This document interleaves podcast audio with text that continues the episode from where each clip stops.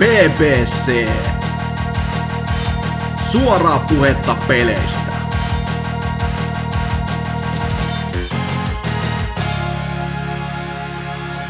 Tervetuloa ihan upo uuden, paitsi jos tätä jälkikäteen kuuntelet, BBC-jakson pariin. Meitsi on NK ja olen isäntänänenne tässä jaksossa, joka on järjestysnumeroltaan 318.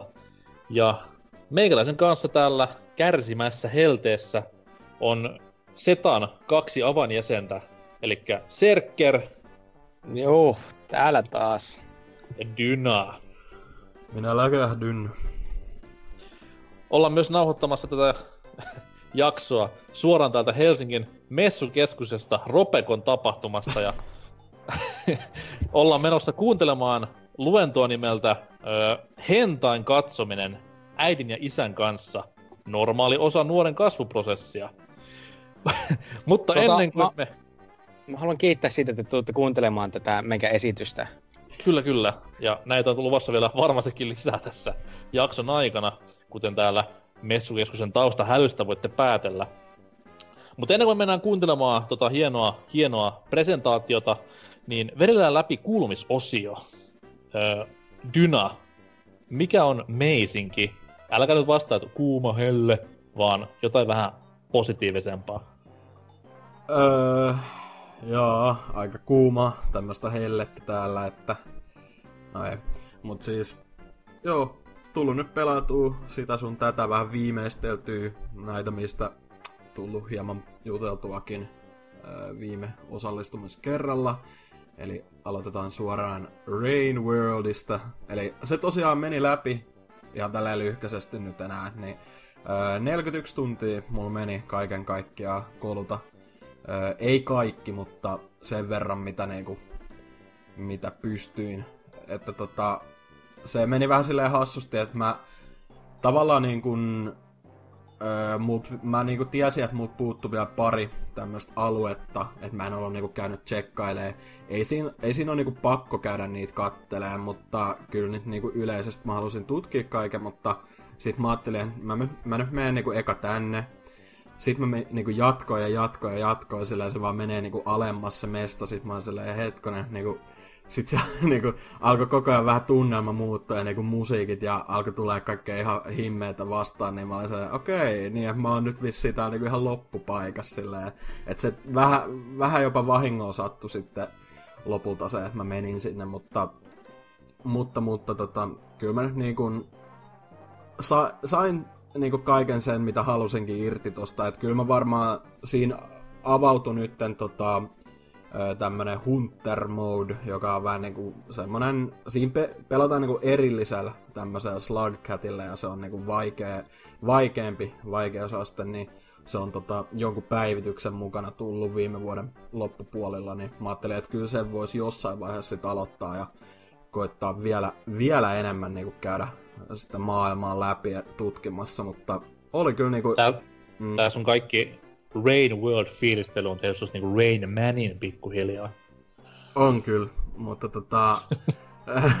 sa- äh, mutta tota, se ei oo niinku, kuten sanoin, niin helvetin hyvä peli ja niinku ehdottomasti, ei nyt, ei, et mä nyt oli, laitetaan niinku auringonpistoksen piikkiin se viime, ja, viime jakson, missä mä sanoin, että niinku alkaa lähenee Abes Odysseytä niinku laadullaan, mutta ei se nyt sitä tuu korvaamaan, mutta sanotaan nyt näin, että top 10, top 10 niinku listoille all time meni kyllä, että öö, mä en halua sanoa niinku siitä juonesta, joka on hyvin hienovarasta ja öö, hyvin niinku loreen painottuva ja ynnä, y, niinku, ynnä muuta, mutta siis silleen, silti mä en halua niinku sanoa mitään siitä, mutta se loppu oli kyllä niinku semmonen aika huhhuh, niinku, että ei ole kyllä toisessa, niinku, ei ole toista samanlaista tullut vastaan. Et tuli vähän semmoset, niinku, ei sisällön ö, takia välttämättä, mutta silleen niinku fiiliksiltä tuli mieleen vähän toi, esim. miten tää Journeyin viimeinen kenttä menee, että niinku jos Mhm. mm-hmm. on pelannut, niin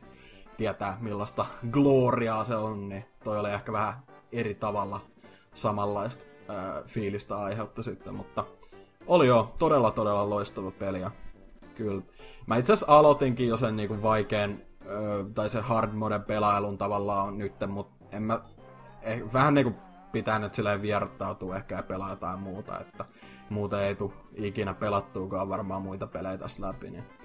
Mutta tota, sitten voisi jatkaa tuohon öö, nopea maininta noista öö, se Lumines Remastered tullut jatkettua tosi paljonkin öö, päälle, mitä mä joku 15 tuntia nyt päälle sitä hakannut, että öö, se on ollut kivaa viihdettä sillä ja mä itse asiassa enemmän pelan sitä nyt niinku ilman musiikkeja, joka on vähän ehkä pyhä häväistys, kun miettii, että musiikit on niin iso osa sitä peliä, mutta se jotenkin niinku tuntuu, että pystyy keskittymään enemmän, kuin siinä ei, niissä joissain leveleissä tai sille on niin ärsyttävät mun mielestä ne biisiluupit, että mä mieluummin vaan keskityn siihen, niin kuin, keskityn siihen palikoiden pudotteluun ja koitan saada... Myön, myönnä, vaan, myönnä vaan tässä tapauksessa se, että sä oot niinku pelannut sitten iltana ja sä et saa pelata näin kymmenen jälkeen, koska nukkuma meno aika, niin sen takia ilman musiikkia peito alla. No se on totta kyllä, mutta tota, Mut siis katseluista jotain videoja samalla tai, tai siis niinku jotain sivusilmäisellä striimiä tai jotain samalla pelailun. Niin mukavaa viihdettä ollut. Edelleenkään en tykkää hirveästi pelasta tossa Docked tai niinku TV-modessa, kun musta siinä niinku tuntuu, että siinä on jotain input lagia tai semmoista. Että se niinku, etenkin niissä, missä ne palikat tipahtelee paljon nopeammin ja sitten on jo muutakin tukala tilanne, niin ei hirveästi oikein maita se semmoinen pieni viive, mitä, mitä siinä tulee. Ehkä mä vaan kuvittelen sen tai jotain, mutta kuitenkin jo, jotain häikä. Ja varmaan, mm. varmaan ihan visuaaliltaankin mun mielestä sopii paremmin tommonen vähän ns. leveämpi näyttö Luminesiin, kun sitten taas tommonen... Joo, en, niin... en tiedä millainen telkkari teillä on, mutta kuitenkin tommonen neliskulmaisempi. Tai no. ei niin widescreen, voisi sanoa. Niin, no siis handheld-modessa nyt toimii parhaiten kuitenkin, ja just tota Vitan osaakin se Electronic Symphony, niin vähän sitä uudelleen ää, pelailun myös tossa, koska siinä, toisin kuin tässä alkuperäisessä Luminesissa, niin on loistavat musiikit mun mielestä, ja niitä on ollut ilo kuunnella nyt kun pari rundia pelannut. En kyllä sitäkään nyt päässyt läpi enää, että niinku taidot ruist, ru, ruistunut selvästikin tässä kesän aikana, että se on se vanhuus, se ei tule yksi. On joo, tässä on kyllä. Reumatismi rupeaa sormiin vähän ottamaan ja sitten näkö totta kai karsastaa ja kuulo heikkenee, niin mm. ei siinä pahemmin enää mitään rytmipelejä pelailla. Ei. Mutta tota, sit vois nopea name dropata vielä tota, tuolta Twitch Primein puolelta, mistä sanoinkin, että sieltä tuli paljon pelejä tässä kuussa, niin ää, tota, Framed Collection, tää mistä mä, no itse, joo, kyllä mä mainitsinkin sen, että vähän niin kuin sitä odottelinkin, että se aukeaa, niin sitä pelailu hieman, eli tää oli tämmönen niin kuin putsle-peli, jossa liikutellaan, tavallaan niin kuin seurataan, että mitä tapahtuu tälle päähenkilölle, joka on tämmönen ilmeisesti joku vakooja, joka pelin nimen mukaisesti lavastetaan tai jotain tämmöistä, ja siinä niin kuin pitää vähän niin kuin muodostaa oikea reitti ruudun näkyvistä kuvista. Ja sit ää, tota, niinku, silleen, että se niinku pääsee pakenemaan aina tietystä paikasta. Et se on hyvin simppeli tämmönen putslepeli, mutta siinä on vähän niinku, on ne mennyt pikkasen vaikeammiksi nyt, kun mä oon sen ekan pelin puolivälissä, niitä on tota, ne on hyvin lyhkäisiä pelejä, mutta niitä on kaksi, kaksi paketissa, niin ne oli mobiililla alun perin, niin oli, että tota, siitä voisi ehkä duunatakin jonkin video, öö, lyhkäisen tämmöisen tyyppailuvideon tonne kanavalle, että katsotaan. Uh. Mutta sitten ehkä tämmönen main event, totta kai, näin niinku neljä, no ei neljä, mutta kolme puoli vuotta myöhässä muista, tai siis niinku harvoista muista, jotka Wii Uun omisti, koska Captain Toad Treasure Tracker on vihdoin Switchillä nyt. Ja tota, on kyllä tullut pelattua paljon sitä, että nyt se on vihdoin mennyt läpi, ja on auennut nämä bonuskentät ynnä muut. Aika lailla kaiken mä oon vetänyt tähän mennessä niin sataprosenttisesti siinä, että niistä kolmannen NS-episodin kentistä sieltä loppupäästä, ne oli sen verran, sen verran tota haastavia, mä halusin nyt eka vetää vaan sen niin kuin kerran, kerralleen läpi ja sit palata myöhemmin niihin, mutta, mutta tota, on kyllä tykännyt tosi paljon, tai siis tykkäsin pelistä, että tosi sellaista, no just niinku aika aika simppeli putsleilu, mutta niinku, söpöillä Mario-hahmoilla ilman sitä vitun kusipäätä, eli Mario itse, että nyt siellä on se oikea, oikea tähti, eli Captain Toad pelattavissa. On kunnon kusipäänsä Mario. No on kyllä. Va- vittu. Vastenmielinen verokiertäjä. On. Ei, hyi helvetti. Mutta tota, se joo, oli tosi symppis tommonen niinku, kaikki pieniä yksityiskohtia, mitä nyt yle, yle, ylipäätään niin Nintendo First Parties tälleen niin on, että ihan semmoisissa simppeleissä kaikissa animaatioissa tälleen, että tosi mukavaa fiilistä siinä ja oikein hyvä tämmönen kesäpeli just ylipäätään, että sehän viimeksi, silloin kun se Wii Ulle ilmestyi, niin se oli ihan vuoden, oliko se vuoden vaihteessa silleen, niin se on ollut ehkä vähän paska ajankohta, koska noin kaikki kentät on muutenkin sellaisia tosi, että on just sellaista mukavaa nurtsia ja kaikkea vähän aavikkoteemaa ja tämän tämmöistä, niin mun mielestä se on oikein, oikein hyvin sopinut tähän tota, sohvalla löhötessä ja jääteitä juodessa, niin sama pelailee sitä. Mitäs siinä sitten noin Mm. No, sulla toki niinku Wii U-versiosta on mitään kokemusta, mutta miten siinä oli handlattu ne Wii Un gamepad-kikkailut? Että oliko se no, ihan mit... vaan FPS-kuvakulmalla vai? Öö, meinaat sä esim. niitä Kaivoskärrykohtauksia? Joo, niin. no siis se on tehty silleen, niin kuin, uh, handheld-modessa pystyy pystyy tota, ihan vaikka käyttää sitä gyroa siinä Switchissä tai sit vaan tähtäämään ja ää, sitten jos TV-modes pelaa, niin pystyy ihan vaan niillä tikuilla tähtäämään ja tälleen. Tai eikö pystyy myös niinku liikeohjain tyyliin tähtäämään, mutta ihan, okay. tota, ihan hyvin ne kääntyy kaikki nämä jutut ja sitten handheld modes pystyy tietty kaikki nämä, että pitää vaikka kääntää jotain ö, ratasta tai tälleen, niin pystyy vaan sormella pyörittämään tolleen, että ö, ehkä isoin, ja tää on, niinku, no siis on siinä niinku heikkoja puoli koko pelissä ylipäätään mun mielestä, mutta semmonen isoin asia, joka oikeasti ärsyttää koko ajan ää, jollain tavalla on, kun TV-modes pelaa, niin siinähän on tavallaan niinku se, niinku, että joka kentässä on jotain, mihin sä voit niinku, tavallaan koskettaa tai silleen, koska se on niinku mm-hmm. tehty just se gamepad mielestä tai tolleen, niin Öö, siinä TV-modessa sulla on koko ajan semmoinen kursori siellä ruudulla, ja se on niinku se oikea joikoni. Ja sä et pysty saamaan sitä pois siitä mitenkään. Sä pystyt vaan plus-napilla niinku keskittämään sen. Mutta sit se on tyhmän näköistä, kun haluaisi ottaa vaikka jonkun ää, niinku, no, just jonkun screenshotin tai jotain, niin sit siellä on just semmonen sininen pallero vaan jossain ruudulla silleen heiluu, kun tää käsi tärisee, että se niinku, se, mä toivoisin, että sen pystyisi laittaa pois, koska niinku, tai just silleen, että sitä triggeriä painamaan sen saisi vaikka esiin ja piiloon, että se oli ehkä vähän tämmönen, että ne ei ole niinku jaksanut sitä niinku pahemmin fiksailla, että laittanut vaan sinne, mutta mutta pelin, pelin laatuun se nyt ei itsessään sinänsä vaikuta, että oikein mukavaa meininkiä ollut ja, ja tota, mitäköhän siinä nyt silleen sanois. Pelasit sä silloin aikoinaan Wii Ulla siis tämän läpi? Vai? En mä sitä omistanut, mutta siis pelasin sitä. Joo. Tuttava, tuttavalla oli se. Ja... Niin no, jos sä oot pelannut Super Mario 3D Worldissa, kun siinä on nää, onko se nyt viisi Captain Toad-kenttää, niin mm. en, nä, en nähnyt, että haluan lisää tätä samaa, maksan 40. Ja no joo. mielipide pätee tähän päivään asti. Mut siis... jos alle 20 joskus saa jostain, niin voi ihan kivan putsleilun merkeissä ostaa.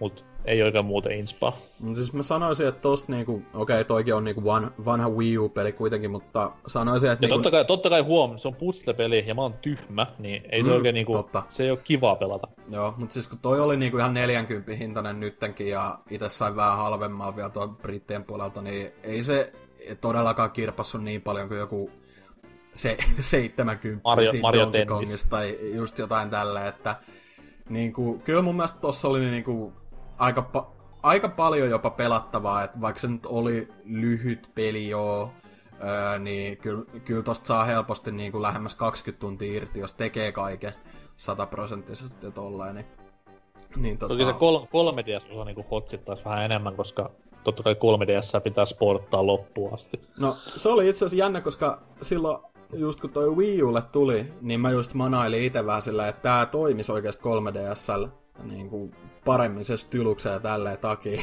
Ja sit se niin kuin nyt tulee 2018 kesällä sit silleen. No. Ja 3DS kuitenkin on varmasti nämä Wii U-ominaisuudet tallella, koska kaksi niin, näyttöä niin. näin eteenpäin. Kyllä, mutta tota...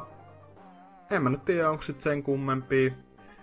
Varmaan jatkan tuota Captain Toadia pikkasen vielä, että kyllä mä haluan niitä. Ei se nyt silleen niinku koukuttanut tai mitään, mutta se oli tosi sellaista mukavaa, kevyttä pelattavaa, että kyllä mä varmaan jatkan vielä jonkin verran niitä. Öö, koska mä en niitä, just näitä Mario Odyssey-kenttiä, koska ne avautui vasta kun läpäs pelin, niin tota, mä oon vasta se ensimmäisen vetänyt, että niitä on niin olikohan niitä neljä vai viisi, niin ne on vähän semmosia laajempia kenttiä muutakin, niin pitää nyt ne tsekkaa ainakin, että Odyssey... Se on myös, se on myös. Hienoa, että Jäpä on pelannut Odysseyta vähemmän, mitä Captain Toadia. Eli siis jos sä mm. nyt pelaat niitä Odyssey-kenttiä, sulla tulee hirveet spoikkuja vastaan, että wow, onks tämmönenkin kenttä Odysseyssa? No mut mä oon, mä oon Odysseysta just sen aavikokentän mennyt, niin sen takia mä pelasinkin toi ekan. Mä että nyt ei ainakaan spoilaan Mario Loresta. Että Kyllä. Tota, joo. Mut joo, ei mun varmaan muuta, että Fraseri vielä katellut, että kolmoskausi nyt kohta öö, hoidettu, että kyllä tää tästä. Mitä mieltä Celtic Grammarin sanomisista, että Fraser ehkä tekee comebackin? Ei se, ei voi tehdä comebackia, se olisi liian surullista, kun no, Marty kaik- ei enää oo. Kaikki muutkin on tehnyt, siellä on Twin Peaks ja Gilmore Girls ja kaikki, niin eikä ei, yksi Fraser ei, vielä. Ei, ei, ei. ei enää. No, sitten kun Grammerilta loppuu koksurahat taas, niin eiköhän kymmenen se... jaksoa iskeydy. Mikä se se oma joku boss tai joku tänne menee? Eikö sillä ollut joku sarja Joo, eikö se loppunut jo? Ai joo, no selittää, miksi sä haluat tehdä comebackin sit. Ja se lausta on Baus, ei boss. Boss. P, P-O-S-S. Pös. Mitä sitten Zerkeri? Viikko Joo. vierähtänyt ja onko rohkeutta kerätty lisää tähän uuteen tulemiseen? Uuteen tulemiseen. En tiedä, voiko sitä edes laskea sitä vanhaa tulemiseksi, kun se oli vaan semmonen niinku lörtsähäs lattialle, mutta että... Mitä mitä? Jäpä voitti kuitenkin visailut ja kaikki, niin se oli dominanssia alusta loppuun. Mm, kyllä. Siitä, no käykää kuuntelemassa episodia päättäkää, että oliko se dominanssia vai mitä se oli, mutta että... Mutta se on viikko ehtinyt kulua. Ei si- sano viime viikolla, että on tullut pelattua Street Fighter Femmaa, niin kuin joku täällä tykkää siitä kuttua. Nam, nam, nam. Joo, nam, mun nam. suosikkipeli. NK ei oikein no, välitä, niin, mutta... Niin, No, puhukaa keskenään sitten, mä menen tästä näin tauolla. no niin, nähdään sitten uutisosiossa. Niin. Tota, sitä on tullut hakattua tietysti tässä viikolla sitten lisää, mitä on kuumuualta kerennyt. Siinä First on... of all, mikä on maini? Kuile. Kuile tällä hetkellä. Oh, oh. kakkosmaini? Ei oo kakkosmainia vielä. Kun tämä, Pelkkä tämä, guile. Tämä on mun ensimmäinen kunnollinen Street Fighter sinänsä, että kaikki muut on tämmöistä anime-paskaa tai jotain kasuaalia Mortal Kombatia, mitä mä oon tappelupeleistä pelannut. Ne. Ja Tekkeni, no tietysti, mutta Tekkeni on anime-paskaa nykyään, kun siinä on kaikkia niitä pikkutyttöjä ja lohikärmeitä ja mitä liian kaikkea maailmasta, niin No, mitäs tästä nyt voisi sanoa? Tota, aika paljon dumaattu a- lähöstä asti ja vieläkin sitä dumaillaan, mutta että kyllä mä oon ihan nauttinut loppujen lopuksi. Pelasin sen tarinan, no, no se tarina oli kyllä yksi semmonen, että ei ollut yhtään mitään hajua, että mitä tässä oikein niin tapahtuu, mikä tässä on se idea. Hahmot vaan käväsee siinä, on silleen niin morjes, vettää jotain turpaa ja lähtee heti ennen kuin, että no niin, musta ei tarvi enää miettiä tässä loppuelämän aikana. Sitten no on siis, niitä... Älä yhtään niin. häpeä silleen, koska mä oon pelannut kuitenkin Street Fighter-pelejä vuodesta 92 lähtien tosi niinku kovaa, kovalla intensiteetillä. Ja mä en tänä päivänäkään ole perillä sit Loresta ja Storista, että mikä siellä on meininki. Et, nää on näitä Hasukin juttuja enemmän. Keskitytään vain vaan siihen pelaamiseen. Se on vähän niin kuin Mario Lore, ei ketään kiinnosta, mutta löytyy se kuitenkin sieltä, että pelasin myöskin ne hahmotarinat kaikilta läpi, että sai jonkinnäköistä tuntumaa niihin hahmoihin ja sitten päätin, että no kuilella sitä voisi lähteä menemään, niin ei olisi pitänyt. Ei oiskaan, koska Karget hahmot Kyllä. on kamaluutta. Kyllä nykyään mä pystyn jo aika hyvin heittämään putkeen niitä Sonic Boomeja, mutta vieläkin tämä Flash Kick inputti se ei vaan tunnu tuleva siinä, että kun lyöt pitää käytä sitä sinne alle, lyöt sen crouchin lyön ja yrität lyödä, niin eikö saatana kuille päättää hypätä jonnekin taivaalle. Sieltä tulee anti-air-kombo, joka sitten vie sut puolelle HPlle ja sitten vaan vituttaa. Mutta flashkick on siitä hyvä, että taas, jos sä oot tarpeeksi hyvä pelaamaan, et sä tarvi flashkickia missään vaiheessa, koska se on yleensä niinku nurkka, nurkka escape liike. Ja Paitsi- jos ei joudu... Kyllä nykyään, kun mitä mä oon katsellut näitä ammattilaismatseja, jossa kuillahan on yllättävän korkealla tiereissä tällä hetkellä, niin Mm-hmm. kaikki pelaa sitä sillä kak- sen toisella viitrikkerillä, eli just se flashkick on parempi. Aa, niin mä en laskenut triggereitä ollenkaan tähän näin. Mm. Se siinä on sitten nykyään, että sillä saa tupla flashkickin tehtyä, kunhan se osaa. Mä harjoittelin sitä jonkin verran, ja mä jotenkin osaa, mutta ei sitten tietystikään oikeassa matsissa ikinä, kun sitä tarvis. Mutta että Sonic Boom on vanha juttu, että mä en käytä sitä mihinkään muuhun kuin vaan zonaamiseen kuilella, että saat ne pikkusen lähemmäksi ja teet sitten flashkickia taas sinne perseeseen perään. Okei, okay. kuulostaa hyvä. se- Kerrankin kun puhuu fiksuja näissä jaksoissa, herra Jumala sen. Kauan siinä kesti, mutta nyt 26. korjaan 8.7.2018 BBCssä puhutaan fiksuja. Älä huoli, kyllä se tästä vielä ehtii mennä alemmas päin, että kunhan päästään eteenpäin.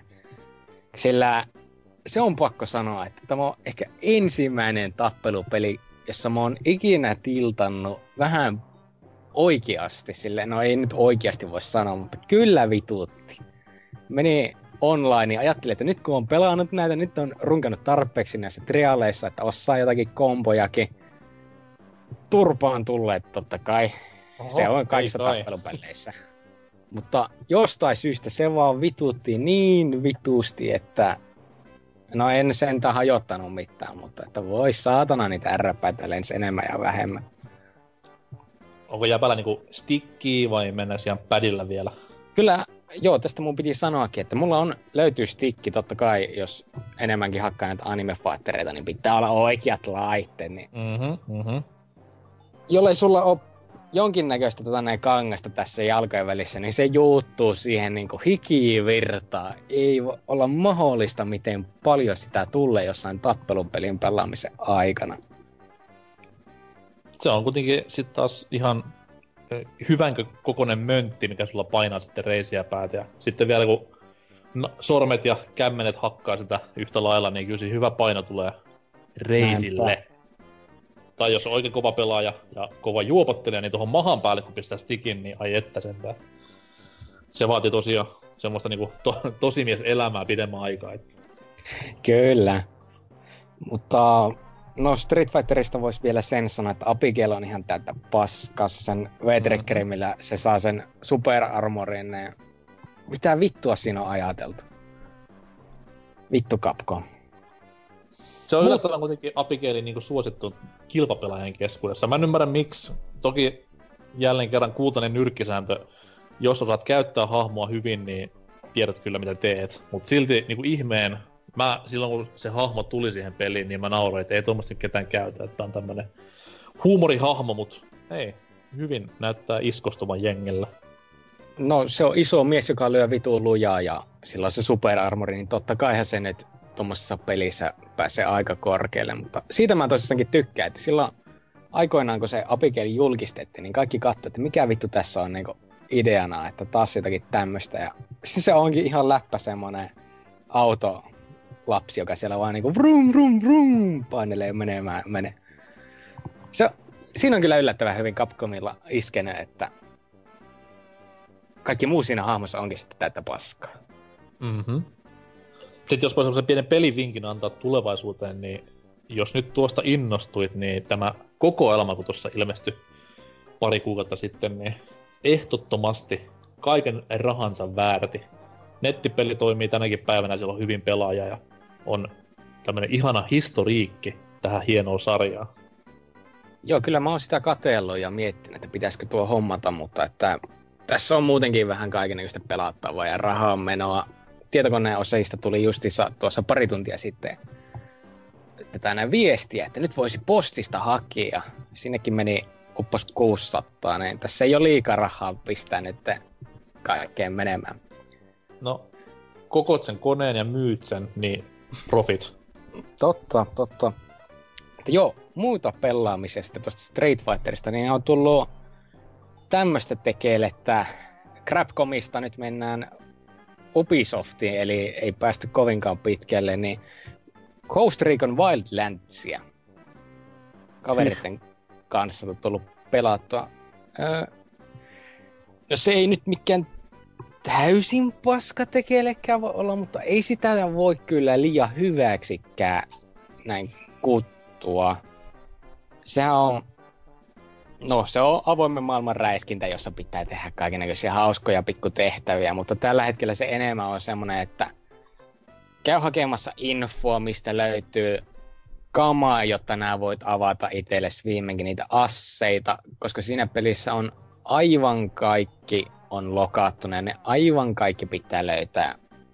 Joko maastosta tai sitten pist- alkaa vinkuttamaan visaa esimerkiksi näitä vaatevaihtoehtoja ei ole paljon yhtään, vaan ne pitää mennä shoppiin ja avata oikealla rahalla, ja mä en tiedä, kuka oikeasti haluaisi laittaa tuohon peliin niin oikeata rahaa.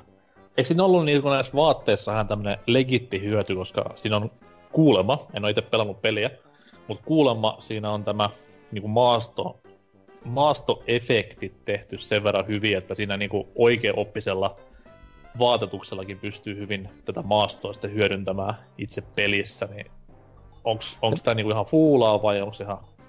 No tuota mä en oo kuullutkaan ikinä, mutta jos pitäisi verrata sen muun pelin tätä näin oikein taiturillisen koodaamiseen ja hienoihin yksityiskohtiin, niin ei vitus. Okei, okay. kiva Sillä pelihän, siinä on ensinnäkin se, että autoissa ei esimerkiksi ole tyyttiä.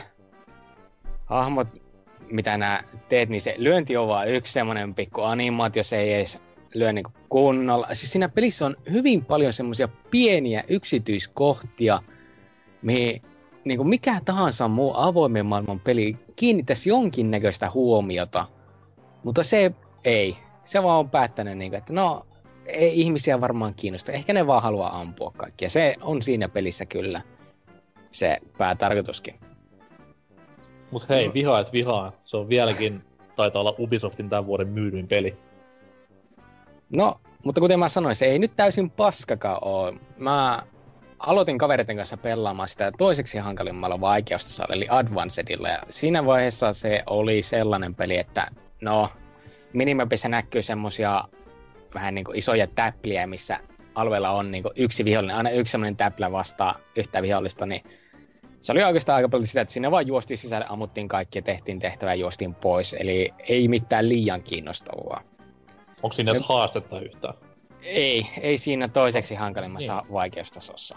Mut sitten me nostettiin sitä vaikeustasoa hankalimmalle, jossa vaiheessa ne miksi me niitä kututtiin, niin katosivat kartasta kokonaan. Eli oikeasti piti tutkia se alue rauhallisesti ja hitaasti, koska ne vastustajat yksi, kaksi luotia, niin sä olit jo maassa. Kun taas sen toiseksi hankalimmalla nää pystyt tankkaamaan niitä jopa niinku kymmenisenkin kappaletta juoksemalla vaan suoraan läpi, niin ei ketään kiinnostunut siinä vaiheessa. Mutta tällä hankalimmalla siitä oikeastikin tulee jopa pikkusen taktinen peli, jonka ansiosta mä antaisin sille jopa pisteen niinku paremmaksi sen, että se ei olekaan niin paska. Entä sitten se tärkeä juttu, eli retaattorimoodi? Onko kokeiltu? Ei. No vittu ei, hei. Ei. Ainoa, ainoa syy, miksi tämä peli niinku edes pitäisi tiedostaa sen olemassaoloa, on tää hienosta hienoin leffahahmo ja jätkät vaan niinku skippaa täysin. Mutta ko- se on sen takia, koska se on tehtävä, joka vaihtuu seasonin mukaisesti. Tällä hetkellä Aa. siinä on nyt Rainbow Six Siege tätä näin tehtävä. Kun taas se sitten, just se vaihtui tässä niinku viikko sitten. Sitä aikaisemmin oli Sam Fisher tehtävä, ja siis se on vaihtelee niin aina ajoittain, että kyllä se, jossain vaiheessa se Predatorikin tulee uudestaan runiin mukaan, mutta että no, sitä pitää odotella. Miten pitkä tämä odotusväli on? Onko se nyt joku niinku kaksi-kolme kuukautta aina, että vaihtuu? Herra Jumala sentään. Ja jengi oli kiukkuna Salmonronille aikoinaan, että perkeles. Mutta niin, mitäs tuossa... Se on 7 kautta 10 peli, että ei se nyt paska oo. Oho. Ubisoftilla nyt... 7 10 peli, en ois koskaan uskonut. Tai ei se nyt mitään ihan... Siis autoilla ajaminen on täysin paskaa. Moottoripyörät, niitä ei edes kannata miettiä, niihin ei ensinnäkään kaksi ihmistä pysty mennä istumaan. Mä muistin, että jossain E3-trailerissa näytettiin, että oli kaksi ihmistä moottoripyörän kyissä ja toinen ampui siitä ja tämmöstä. Mutta että nämä sitten tässä oikeassa pelissä ei oo. Mm-hmm. Ja ne myöskin sitten tärää sillä lailla, että ne, niitä ei pysty oikeasti ohjaamaan. Ne ajat niin kuin tavallisella tielläkin, niin se on, heittelehtii sillä lailla. En tiedä, onko se D-synkki-ongelmia vai mikä siinä on, mutta että se on aivan paskaa ne moottoripyörit. Niitä, niihin ei kannata edes kiinnittää huomiota. Ja helikopterit, joissa on kaksi minikunia ampuu jostain syystä niin tämmöisiä, tietenkin BB-pulletteja, että vihollinen pystyy tankkaamaan niitäkin joko 50 kappaletta ennen kuin ne menee maahan. Se on aivan, aivan käsittämätöntä, että miten joitain niin pieniä asioita, jotka olisi niin helppo korjata, ei ole tajuttu missään vaiheessa.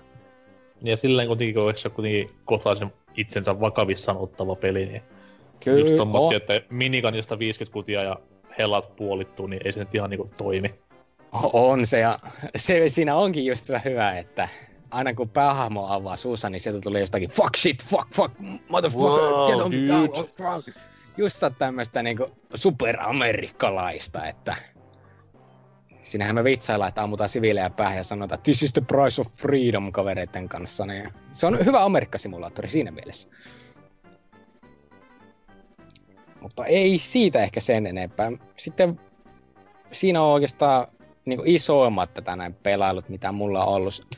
Tuli ostettua Switchille tämmönen pelikokoelma nimeltä Megaman X Collection. Ah, kyllä. Ja mä veikkaan, että täällä jollakulla on sitten siitä enemmän sanottava, että mä en sano siitä sen enempää kuin, että se on vaan...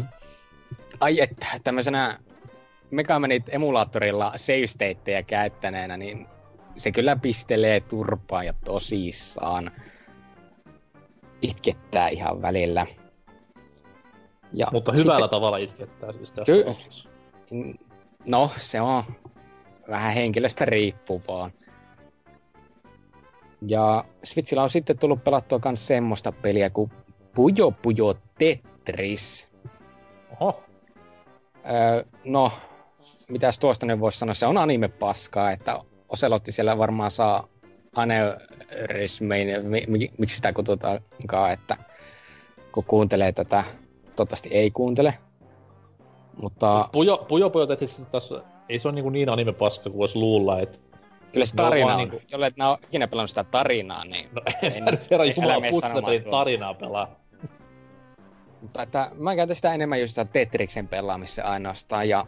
Okei. Okay. Tetris on hauska peli, että se on todettu toimivaksi, mutta ai että kun siinä välillä se AI päättää vettä jonkun Grandmaster-tason tekoja. Nää pistät neljä niin pitkää Tetristä, että nyt näyttää, että nyt se häviää. Ja ei, sitten nämä hoksatkin, että jaa, sillä onkin ty- täysin tyhjänä tuo se oma puoli, ja yhtäkkiä itselle ei ilmesty semmoista niin 12 palikkariviä vaan sitä paskaa sinne, niin ja sinne va- ei sitten auta mikään mun kuin itkeä vaan, kun AI antaa täysillä turpaa. Millainen taso siinä on niin kuin nettipelissä tänä päivänä, että tuleeko dunkkuu pahemmin kuin Street Fighterissa vai onko siellä ihan armollista porukkaa? Kyllä mä sanoisin, että siellä tulee enemmän turpaa kuin Street Fighterissa. Tota, mä oon semmosessa yhdessä tappelupelit tätä näin Discordissa mukana ja sielläkin ihmiset niinku puhuu tosissaan siitä Puyo Puyo Tetriksestä, miten tämä kamppailu kannattaa aloittaa ja miten saa parhaimmat T-spinnit ja all niin se on itselle, joka pistää vaan niinku, että mä hei, t- mä saan tuosta noin Tetriksen, jee, niin se on vähän eri tasoa. Hyvältä kuulostaa. Pitäisi nyt vihdoin viimein itekin tuossa se lunastella, kun nyt se on noissa Switchin on sitten kesäaleissa, niin alle 20, minkä mä olen joskus ilmoittanut sen ostorajaksi, koska tähän mennessähän me ollaan tyttöystävän kanssa pelattu sitä niinku pelkästään tätä demoa, mikä mun mielestä ihan kattaa sen Puyo Puyo Tetris e- elämyksen, mitä me haetaan, mutta sitten taas nyt kun sen pelin saisi tulee hal- koko pelin siis saisi tulee halvalla, niin pääsisi sinne muihin pelimuotoihin ja just siihen verkkopeliin vähän käsiksi, niin täytyypä pistää latinkin tässä näin ennen kahdeksatta päivää, kun nämä alet loppuu. Joo, kyllä mä kehotan, että se on, se on hyvä peli, että siinä ei ole mitään ongelmaa, mutta että älä oota sitten, että onlineissa on liian hauskaa ainakaan, että ala sitten kans katsomaan Googlesta, että mitkä on parhaimmat tätä näin Tetris-taktiikat ja tämmöiset. Mutta siinäpä taitaa olla mun pelailut tältä viikolta aika kattavasti. Siinä oli monipuolinen kattaus kyllä, täytyy myöntää. itellä ei ole hirveän monipuolista ollut, että tätä Octopath Traveleria olen jatkanut. Ja nyt kun sitä on takana pari viikkoa, mitä viimeksi jaksossa puhuin asiasta, niin nyt se on niinku huomattavasti nostanut päätään parempaan suuntaan. Et nyt kun sen peli niinku tämmöisen rytmityksen hiffas, niin sehän niinku muuttuikin helvetin kovaksi peliksi yhtäkkiä. Et mä olin vähän huolissani siitä storista just nimenomaan, että se ei ole niinku niin eeppinen, massiivi maailmanpelastustarina, mutta nyt kun huomasi silleen, että sehän on oikeasti kahdeksan pienempää, hyvin skriptattua storia yhdessä pelissä, niin kyllä maittaa, kyllä maittaa. Et tota noi, no, ei sit nyt se enempää, mitä viimeiskään puhuu, että ostakaa, yes. jos tykkäätte old school japsiropeista ja toi hyvistä pelimusiikeista ennen kaikkea. Onko se ja... sun mielestä 60 arvoinen? Sanotaan näin, että jos dikkailee just noita vanhoja Final Fantasy SNES-ajoilta, koska se, kuitenkin se iso, isoin kiksi, mitä siitä saa, on nimenomaan just se visuaalinen puoli. Mut jos hakee vaan hyvää storia ja hyvää gameplaytä, niin mä en ehkä ihan 60 maksaisi. Joku tommonen 430 olisi hyvä siinä kohtaa. Joo, itse olen just miettinyt sitä, että pitäisikö tuo hommata vanhana JRPG-fanina, mutta että se grafiikkojen mous, tai siis se Chromatic Aberration siinä on aivan kauhiaa katsottavaa oli niissä demoissa. Sitä ei ymmärtäkseni saa mistään pois päältäkään. Ei saa, ei. Joo, ja sitten myöskin se, että se ei liian tätä enää erilaiselta vaikuttanut se tappelusysteemi, vaikka siinä olikin joku tämmönen Bravely defaultimainen, että pystyi sitten stäkkäämään lisää siihen hyökkäyksiä ja tämmöistä, mutta että varmaan Joo, tuo, jos... Se, ne niin demoissa, mäkin pelasin ne molemmat demot läpi, niin ei niissä demoissa pääse tappeluun sillä hirveästi vielä ihan oikeuksiinsa, koska siinä on niin, niin ns. helppoja ne matsit. Mutta sitten kun siinä pelissä pääsee pidemmälle ja rupeaa tulla tämmöistä ihan kunnon kuuden vihollisen armeijaa haastella vastaan, niin sitten se muuttuu semmoisessa kunnon niin taktikoinniksen systeemin kanssa, niin sitten se on tosi niin maittavaa. Joo, eikä siinä. Tuo varmaan kuitenkin tulee ostettua sitten, kunhan siitä pikkusen se hinta tipahtaa justiinsa, että en 60 ajatellut siihen pistää. No jos haluaa rahaa nopeasti, niin ostaa nytten fyysisenä, soittaa Japsiin ja sanoo että hei, maksakas rahaa, niin lähetän teille täältä Octopathin. Ja sieltä tullaan. Siellä on Square Enix vähän kökköillyt tämän julkaisun kanssa ja siellä sitten kaupan jonot on pitkällään, kun jengi ei saanutkaan ihan fyysisiä kopioita haltuunsa. Mutta, mutta, Japsi Ropesta mennään sitten siihen hienoista hienoimpaan, eli Mega Manien ja Mega Man Xään tässä tapauksessa. Tosiaan ostin noin molemmat kokoelmat, tuossa noin kun ne tiistaina ilmestyivät. Öö, kakkosen poistin saman tien laitteen kovalevyltä, siihen en koske, ellei sitten tule tosi tylsää hetkeä jossain vaiheessa elämää. Onko se, onko se niinku silleen, että se on niinku vaan niihin ekoihin X-peleihin niinku hirveä pudotus laadussa, vai onko se yleisesti niinku, tai niinku, mikä siinä niinku eniten hankaa vastaa silleen? Öö, X5 on vielä niinku ihan, ihan jees Mega Man X-peli, ja ihan ei jees videopelikin. X6, X7, X8 on sitten taas ihan, ihan huonoja videopelejä kaiken puoli. Miten ne on? Niinku, Ko- oliko se se 3D tai semmoinen 2,5D hyppy vai mikä siinä on? Niinku? Öö, no X6 on varmaan se, että se niinku rikkoo aika kovin sitä X6 tai korjaan X-sarjan kaavaa.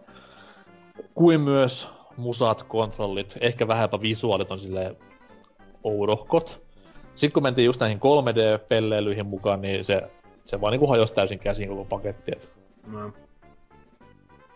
Mutta onneksi on nämä X1 ja 4, mitkä on niinku niin saatanallista kultaa, mitä vaan pelien saralla voi olla. Et se on käsittämätöntä, miten niinku hyviä pelejä silloin tehtiin, miten hyviltä ne tuntuu tänäkin päivänä, miten freesiltä ne tuntuu tänäkin päivänä. Et tossa vetelin kuitenkin kohtalaiseen Captain Spirit-tyyliin X1 läpi.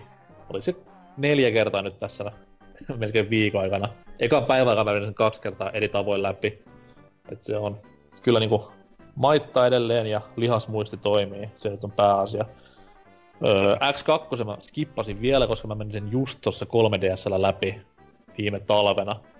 Ja tästä 3DS-hommasta tulikin mieleen se just, että vaikka nyt Mega Man X-pelejä on takana useita useita vuosia ja useita satoja pelikertoja, niin kyllä se save state, tai mikä tää olikaan 3DSllä viiulla, tämmönen quick save nappipainallushomma, mikä oli olemassa, niin kyllä sitä vähän onko niitä tossa ikävä, että varsinkin X3 ja X4 kohdalla, kun peli potkii ihan rankastikin kasseille, niin kyllä semmonen edes yksi pieni pikatallennuskohta olisi poikaa, mutta ei se mitään. Haaste on reilua, niin haasteeseen pitäisi olla vastaillakin.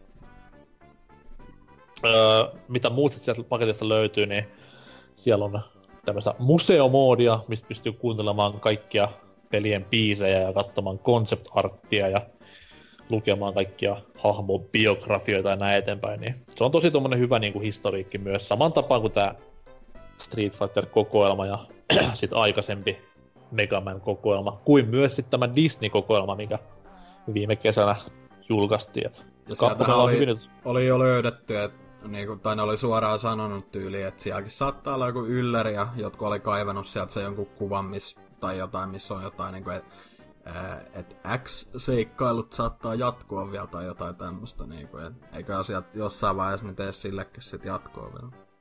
Joo, koska nehän just sanoisi tuossa, oliko se E3, että se syy, miksi Mega Man 11 nyt ilmestyy ja miksi tehdään, on se, että Mega Man Legacy Collection, nämä niinku normaali Mega Man Legacy Collection möi niin saatana hyvin, niin mm.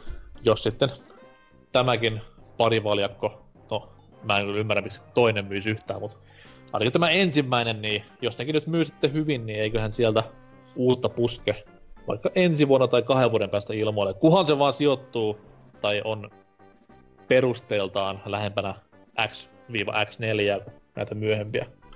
Sitten mä oon tyytyväinen. Mutta tosiaan joo, Capcomilla hyvin hallussa nyt nämä historiikkitoiminnat, että kyllä miellyttää. Eri, eri toten näin niin pelitalon suur fanipoikana, niin kyllä lämmittää, kyllä lämmittää. Öö, mitä sitten vielä? No mä tuossa eilen tylsyyspäissäni ennen illan rientoja, niin tota NRin beta kokeilin pleikkarilla ja öö, herra jumala se on huono nykyään se sarja. Siis kamalaa paskaa.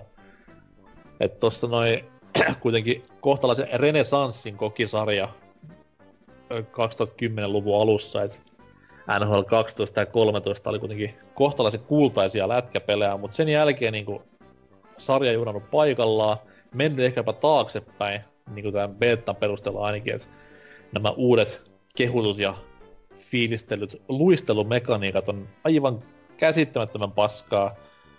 Taklasfysiikat ihan perseestä, että no, toki nyt Suomessa tämä myy taas niin vitun paljon, mutta en ymmärrä siltä, että mitä sieltä tehdään ei alla. Pikkuhiljaa kannattaisi tehdä jotain, mutta toki kun kilpailua on nolla prosenttia, niin mikä siinä sitten vuosittain julkistaessa tai julkaistaessa ilman mitään hyviä uudistuksia. Mutta tota noin, ei kai siinä kummempia. Oletko sitä kela... Dungeonia pelannut nyt, kun se päivitty? Öö, hyvin, hyvin vähäsen, että tuossa tunnin, tunnin verran vaan. Ajattelin säästellä sitä vähän seuraavaan kästi esiintymiseen, kun tuossa on nyt pari vähän pidempää junareissua eessä ensi viikolla, niin sinne säästän Gungionit sitten. Mut mä ite meinasin, mennessä... ite meinasin napata sen, mutta kun se oli nyt alennuksella niin yllättävä kyllä, että se oli niin puoleen hintaan, mutta niin kuin, ei olisi uskonut niin halvalla, mutta en mä tiedä. Ei jotenkin, jotenkin kun mä katoin siitä, niin kun mä katoin niin kuin ihan jotain gameplaytä tällä, niin se... siis jotenkin siitä tulee vaan niin kuin kaikki, ka, kaikki tämmöiset pikselin rogueliket, mitä Steamissa on tarjolla, niin en mä tiedä miksi tarttuisi just tommoseen. Että ei, ei oikein. En, mikä siinä on niinku se paras asia silleen? Paras asia siinä on se, että se on tosi koukuttava. Siinä on semmoinen one more try juttu tosi tosi isolla. Että jos sä katsot sitä gameplaytä, varsinkin jos joku hyvä pelaaja pelaa sitä, niin on nyt vähän tylsää silloin, että no fuck this shit, toi ei kuole koskaan, toi vetää tämän pelin läpi vaan ja heittää vähän läppää. Mutta sitten kun pääsee itse kokeilemaan sitä peliä, se on kuitenkin haastava peli ennen kaikkea, niin hyvinkin hyvinkin koukuttava just sen takia, että siinä on niin paljon erilaista juttua tarjolla vihollisten ja aseitten ja sen etenemisen muodossa, että se on tosi si- siitä hyvä peli. Hmm. Ja toimiva kuitenkin, että kivat kontrollit ja musiikit ja näin. Mut siitä toivottavasti lisää tulevissa jaksoissa. Myös Dynan toimesta, koska mies nyt ostaa tämän jälkeen. Come on. Se alennus meni ja muutakin, niin en... No, ei jaksa. Ei mitään, jos kelpaa 6 10 Rain World, niin mikäs? Hei, hei, hei. Ei tässä voi muutakaan neuvoa. Tiedätkö, mä, mä kattelin kyllä sen sijaan, että mitä, koska mulla on niitä kultapisteitä, mitä ostaisin. Mä huomasin, että tää Bomb Chicken, mikä näkyy siellä Directissa, on nyt julkaistu. mä ajattelin, että sen voisi ostaa kyllä. Joo, mutta sanottomaksi vetää, ei voi muut sanoa. Mennään tästä näin tauolle ja kohti uutis, uutis, uutisosiota. Vittu Bomb Chicken. Oh. Kuulostaa ihan täydeltä hullolta. Nimenomaan.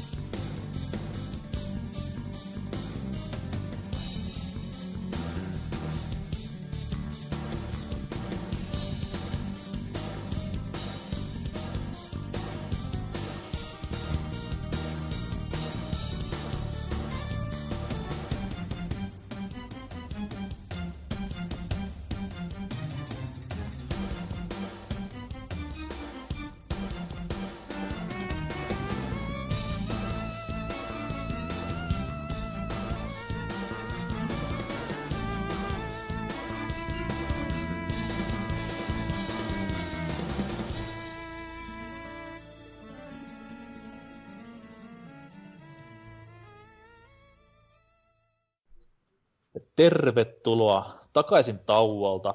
Ollaan siis edelleen täällä Ropekon tapahtumassa. Ja seuraavaksi meidän pitäisi mennä kuuntelemaan sellaista luentoa kuin öö, Miten mennä Suomessa naimisiin Vocaloid-hahmon kanssa. Varmasti mielenkiintoista proosaa luvassa. Mutta ennen kuin me mennään sinne, niin ja nimenomaan muistiinpanovehkeiden kanssa tässä tapauksessa, niin vedetään äkkiä uutisosio läpi. Cherker, mitä on löytynyt viime viikon kattavasta kesäisestä uutistarjonnasta? No näinkin hieno tappaus, kun että Denuvo on haastanut se suurimmista viho, niin NS-vihollisista oikeuteen. Eli kyseessä on, että bulgarialainen tätä näin tämmönen hakkeri tai crackeri, miksi näitä ne voi kuttua. Wow, rasismia. Nörtti. Cracker. ei. Ja menikö meillä monetisaatio nyt tänne? Voi ei.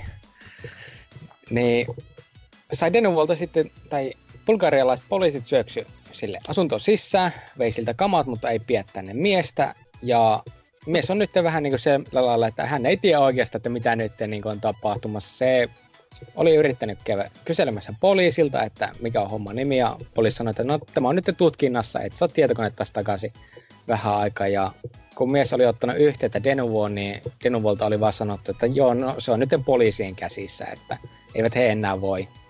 Tämä tyyppi oli just halunnut, että voitaisiin sopia niin kuin ulkona tästä näin oikeussalista, mutta että se nyt jää nähtäväksi, että menneekö tämä siviilitapaukseksi vai tuleeko tästä ihan kunnon rikosnimike, sillä tietysti jos rikosnimike tästä tulee, niin se ei enää sitten pystytä oikein sovittelemaan. Mutta mikä tästä tapauksesta tekee mielenkiintoisen just ainakin meikäläiselle on, että tämä tyyppi tunnetaan siis siitä, että tämä kräkkäs tuon Ody, et, ei Odyssey, kun Assassin's Creed, mikä tämä on, Unityn justiinsa. Mm. Ja Unityhän tunnettiin PCllä siitä, että Denuvo tarkisti sen, että onko tämä legaali kopio joka ikinen frame. Mikä, tai... No, tä- kohtukova työsarka. Niin, tälleen näin justiinsa, että ei se tainnut olla frame kuitenkin, mutta että koko ajan kävi sitä läpi, jolloin peli kyykkäs aivan helvetisti. Ja niin kuin, millä edes high-end PCllä se ei pyörinyt kunnolla. Ja kun Denuvo poistettiin, Päm, peli oli ihan niinku, no huippu hyvä, voiko Assassin's Creedistä niin sanoa, mutta että pyöri mahtavasti kuitenkin, että ei ollut mitään ongelmaa. Mm-hmm. Niin sitten kuitenkin Denuhan tästä tietysti suuttuu, että ei se nyt ole oikein, mutta että onko tässä nyt niin kuin, mikä tässä on justiinsa se, että kuka tässä nyt ryssii? Ryssittekö tämä Ubisoftilla, että antako Denuvo ainoastaan nämä tiedot niin kuin Upille, jotka liittää vaan sen peliin ja pistää, no niin, tämä sitten tsekkaa koko ajan, että toimiiko tämä, vai onko taas Denuvon puolella tämä rysty, sillä mun mielestä tämä crackeri ei sen ihmeli, tai siis, no rikossa se on, että peli pystyy lataamaan laittomasti, mutta että se kuitenkin osoitti, että Denuvosta on ollut tätä näin haittaa pelille enemmän kuin hyötyä. Ja... Mä veikkaan, mä veikkaan, että tässä tapauksessa se on nimenomaan, että se on Ubin ja Denuvon välillä se riita, koska totta kai jos Ubi olisi heidän palvelut on käyttänyt ihan niin tarkoituksella, niin taisi jossain myös ilmoitettu kovan ääneen. Näinpä. Mutta se, että mikä niinku tälle jätkälle nyt luetaan, jos tästä tulee tuomio, niin mikä tälle jätkälle luetaan niinku tuomioksi, mikä se rikosnimike tulee olemaan, niin se on nyt vähän hankala. Toki nyt piratismi ei siinä mitään, jos sä oot pelin pistänyt latinkiin, niin mutta voiko sitten tulla niin iso juttu, että siitä tulisi sakkoja enempää? Koska toi nyt on kuitenkin kohtalaisen heviä, että sulle tulee niinku skoudet kämppään sisälle ja vie kamat pois. Silloin puhutaan niinku tosi isosta asioista jo. Joo, kyllä. Siis tämä ei ollut edes mikään niinku semmoinen vaan, että poliisit kopuuttaa, vaan että poliisit tuli sisälle. Että totta kai piraatithan tietysti lyö kaikki heti CD, tätä näin mikroaaltouuniin ja vaippaa hard driveit heti, kun kukka on koputtamassa oven takana. Että... Mä, teen, mä teen saman siis aina, kun meillä soi ovikello silleen, että saman tien heitä kovalevyt kaikki viemäriin ja sisällä onkin mutsi vaan, että moi, toin teille ruokaa. Vittu, taas ostamaan no, uudet ei heitä tänne, mutta siis ei pääse ikinä näkemään sitten kuitenkaan sivuhistoriasta, niin se on tärkeää. Aa, totta. Mutta se, sekin on myös mun mielestä kiinnostavaa tässä, että tämä tyyppi jäi näin helposti kiinni. Miten voi olla joku, joka osaa niinku kräkätä Denuvon, joka kutsutaan maailman hankalimmaksi antipiratismiksi ikinä, niin voi jäädä kiinni josta tuommoista. Eikö se elä niinku 9000 proksyn takana? että tätä näin näytetään, että joo, se asuu jossain Kiinassa päin, niin Kiinastahan ketään ei kiinnostus, mutta näemme tämä mies ei nyt osannut oikein piilottaa itseään. Tai sitten tässä on joku kovempi salaliitto takana, että siellä on niinku isommissa portaissa lähetty vasikoimaan. Tai jos, jos on kato pistänyt kaikkiin näihin kräkättyihin peleihin semmoisen tekstifilm messi se Hey guys, follow me on Twitter, my name is here. Sitten FBI on silleen, Where can we find this guy? Who is he? Twitter-profiili auki. God damn. Where can we find him? Se kuva sen na- naamasta vielä däbää sille. niin, niin. If you want to send me fan mail, use this address. God damn it. We lost him again. Kyllä. Mut joo, on toi, on toi, on toi niinku toi on just silleen niinku, onhan se nyt laitonta, tai siis silleen väärin, mutta on sekin nyt niinku, on toi nyt ihan paskaa niinku, että tosi tosi moni käyttää tota Denuvoa jatkuvasti, että niinku, jos olisi pakko olla joku tämmönen niinku sydämi, joka just tämmönen antipiratismi ää, jää, ää, softa, niin joku sit semmonen kevyempi tai silleen, koska toi Denuvo on niinku jatkuvasti niinku on juttu siitä, että se niinku oikeasti ihan sama mikä peli, joku uusi julkaisu, niin se vaan niinku se aiheuttaa ongelmia siinä teknisessä puolessa just silleen aina tyyliin. Siitä hyvin huono softa, mutta... No tähän on ainoastaan yksi ratkaisu, eli pistetään PC panna ja kaikki pelaavan konsoleilla, niin Totta. ei tule tämmöisiä ongelmia. Kannatan, ehdottomasti. Myös pirateille ja jipeille pamppua ihan vitun paljon. Loppu semmonen serkkujen kanssa vehtailu. Mutta katsotaan, miten tilanne edistyy, että en ihmettelisi hirveästi, jos tämä crackeri jostain vahingossa vaikka jotus onnettomuuteen tai jotain muuta vastaavaa, että siellä on taas Putinin joukot hoitamassa hommia, koska Bulgariahan on yhtä kuin Venäjä tai Neuvostoliitto, niin tämmöisen ratkaisun päädyin. Kaikki ne on slaaveja kuitenkin. Niin, niin. They all look the same to me, niin kuin joku sanoisi joskus afrikkalaisista Mutta anyways, Dyna ja uutinen. Öö, tota, joo, tämmönen tällä kertaa, että Taikono Tatsujin sarja, eli tää tämmönen rummutuspeli. Ihan varmaan jostain japseista. Tää on tuolta Viron, Viron pohjoisesta. Ah. Että, tota, sieltä niin. Ei, mutta siis tää Taikono Tatsujin tää rumpupelisarja, missä on tää söpö maskotti, niin ää, Japanissa vaikuttanut jo pitkään, niin tää viimeisin osa, ää, Drum Session, on nyt tulossa länteenkin. Ää, toinen marraskuuta tämän vuoden puolella tulee siis Pleikka neloselle. Ja Switchille tulee tää Drum and Fun-niminen peli, joka myös ilmestyi tossa jonkin aikaa sitten tuossa tuo Japanin puolella. Niin, nämä on nyt kummatkin tulossa länteen. Ja toi, tosiaan toi oli, itse tarttuin vaan tähän uutiseen just kun muistin, että toi just tää PS4-peli, niin se ilmestyi samoihin aikoihin, kun itse olin just tuolla tota, mikä on joku, no vältetään rasismia, olin Tokiossa, niin, niin tota... Ei, voi, ei voi sanoa Japanissa. Ei, ei, koska niin. Kato, se no, nyt ei olisi yhtään niin tähän podcastiin kuuluva. Se, niin, pus, puski joku vaan tämmönen sisäinen oselotti melkein sana jotain.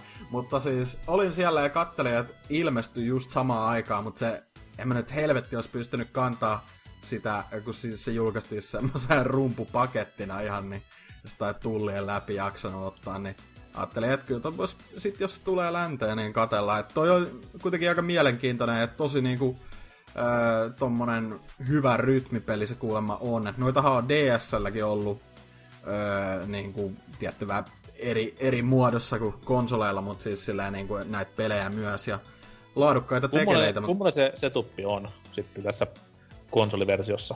Siis se on, no siis PS4 sä pystyt pelastamaan ihan ohjaimellakin, että niinku ne näppäimet on... Who the fuck cares ohjaimesta? Niin, niin. Kunnon se... rytmipeli pelataan aina hullulla härpäkkeellä. Kyllä, kyllä. Et siinä on semmoset niinku, ihan rummut tulee meidän. Siis mä en tiedä, onko ne, ei ne niinku bongorummut sinänsä oo Kongan tyyli, Donkey Kongan tyyli, mutta Siis Ei, kuiten... tai, taikohan se, mitä hakataan niinku pystyä. Niin, niin taikorummut, taikorummut totta kai. Siis semmoset, niin äh, sit kai siinä tulee jotkut äh, tota, semmoset messissä, mutta ne on aina erillinen bundle ja se maksaa paljon enemmän, mutta kuitenkin eikä semmonen tuu nytkin, nytkin sitten ton länsiversion kanssa, että Play Asiahan myi, myi silloin tota, viime vuoden loppupuolella sitä öö, vähän niin kuin versio, mikä oltiin julkaistu, oliko se Kiinassa vai niinku semmoinen yleinen Aasia-julkaisu, missä oli jo niinku eng- englanniksi ää, tota, kieli, mutta ne myytiin heti loppuun, niin, niin tota, mut nyt se on niinku virallisestikin tulos ää, Bandai Namcon kautta länteen ja täällä on mu- muutamia biisejä mainittu, tai siis että mitä kaikkea voi odottaa, niin ää, muun muassa Neon Genesis Evangelionista, ää, joo, joo. NK-lempisarja, eli tää uh-huh. klassikko anime, ja Disneyn Frozenista, Zootopiosta, sitten totta kai Hatsune Mikua, Touhou-projektia, Tekkeniä, Ridge Raceria ja kaikkea tämmöstä. Niinku, siis ylipäätään kaikkea, mikä niinku, hyvin tällaista japanilaista, etenkin Disney Frozen, mun lempianime. Mut siis yleisesti niinku, et toihan on tosi suosittu juttu, että siellähän on, niinku Japsessa on niinku ihan yleisesti niitä öö, noiden konsolipelien lisäksi on niitä tämmöisiä ihan laitteita, missä tota mätkitään, niin mm-hmm. mones, monessakin paikkaa, vähän sellainen arcade-masinan tyyliin, mutta toi on Mites jo... toi niinku mm. Switch-version biisilista, koska siellä on pakko olla jotain Nintendo-paskaa mukana, niin onko missään mainintaa? Öö, siitä mä en ole ihan varma, koska se oli tota, öö, toi PS4-peli on mun mielestä niinku ihan oma juttuunsa, mutta siinä okay todennäköisesti, öö, no mitäs tossa nyt nopea on, että Dragon Ball Z, Neon Genesis Evangelion tässäkin, ja Super Mario Odyssey on muun muassa mainittu. Että kai siinä jotain niin kuin Nintendo Exclude ihan sitten. Ei kun vittu, mähän näin jossain videon siitä, joku pelasi, nimenomaan sitä Japsi-julkaisua, että se oli Splatoon-biisi, sitten oli just Odysseysta Jump Up Superstar, sitten oli Kirbystä joku biisi. Joo. Ja joku neljäs, mitä mä nyt en muista. Mut niillä on jo vähän vaihdellut toi, että mutta se... Ö, ilmeisesti ne ei ole ihan samat kuitenkaan kuin siinä Japsi-versiossa aina noin biisit, että tota, vähän vaihtelee niinku tekijäoikeuksistakin ja tälleen. Mutta kuitenkin hyvä, että nyt tämä sarja palaa taas länteenkin, että onhan niinku muutamia osia on mun mielestä tullut lännestä niinku ihan viime vuosinkin. Joku niistä DS-osista tuli ainakin ja sit olisiko tyyli PSPllä tai jotain ollut kans, mut silleen, että ei toi nyt niinku iso juttu ole ollut pitkään aikaan län, lännessä, niin toi on siistiä, että nyt etenkin jos Switchillekin ja tälleen tulee, niin eiköhän, eiköhän tota jengi ala paukuttelee sitä rumpua taas. Joo, mäkin on tuota... Sano vaan. Mäkin on, joo, mäkin on tuota katellut justissa, että ei ehkä ihan silleen niin täyshintaisena, mutta pitää vaan toivoa, että sitä ehtisi tippua hinta ennen kuin se loppuu kokonaan. Mutta tuo on kyllä semmoinen pelisarja, mikä on aina kiinnostanut, että kun on katsonut niitä japanilaisia jumalia siellä, jotka mm. hakkaa sitä niin kuin, tuhatta ja sataa, että kyllä se näyttäisi kiinnostavalta, mutta se, että sitten maksaako se Euroopan hinnoissa niin joku 150 se rumpupundle, niin se on kyllä vähän suolainen hinta kuitenkin mm. vaan rytmipelistä.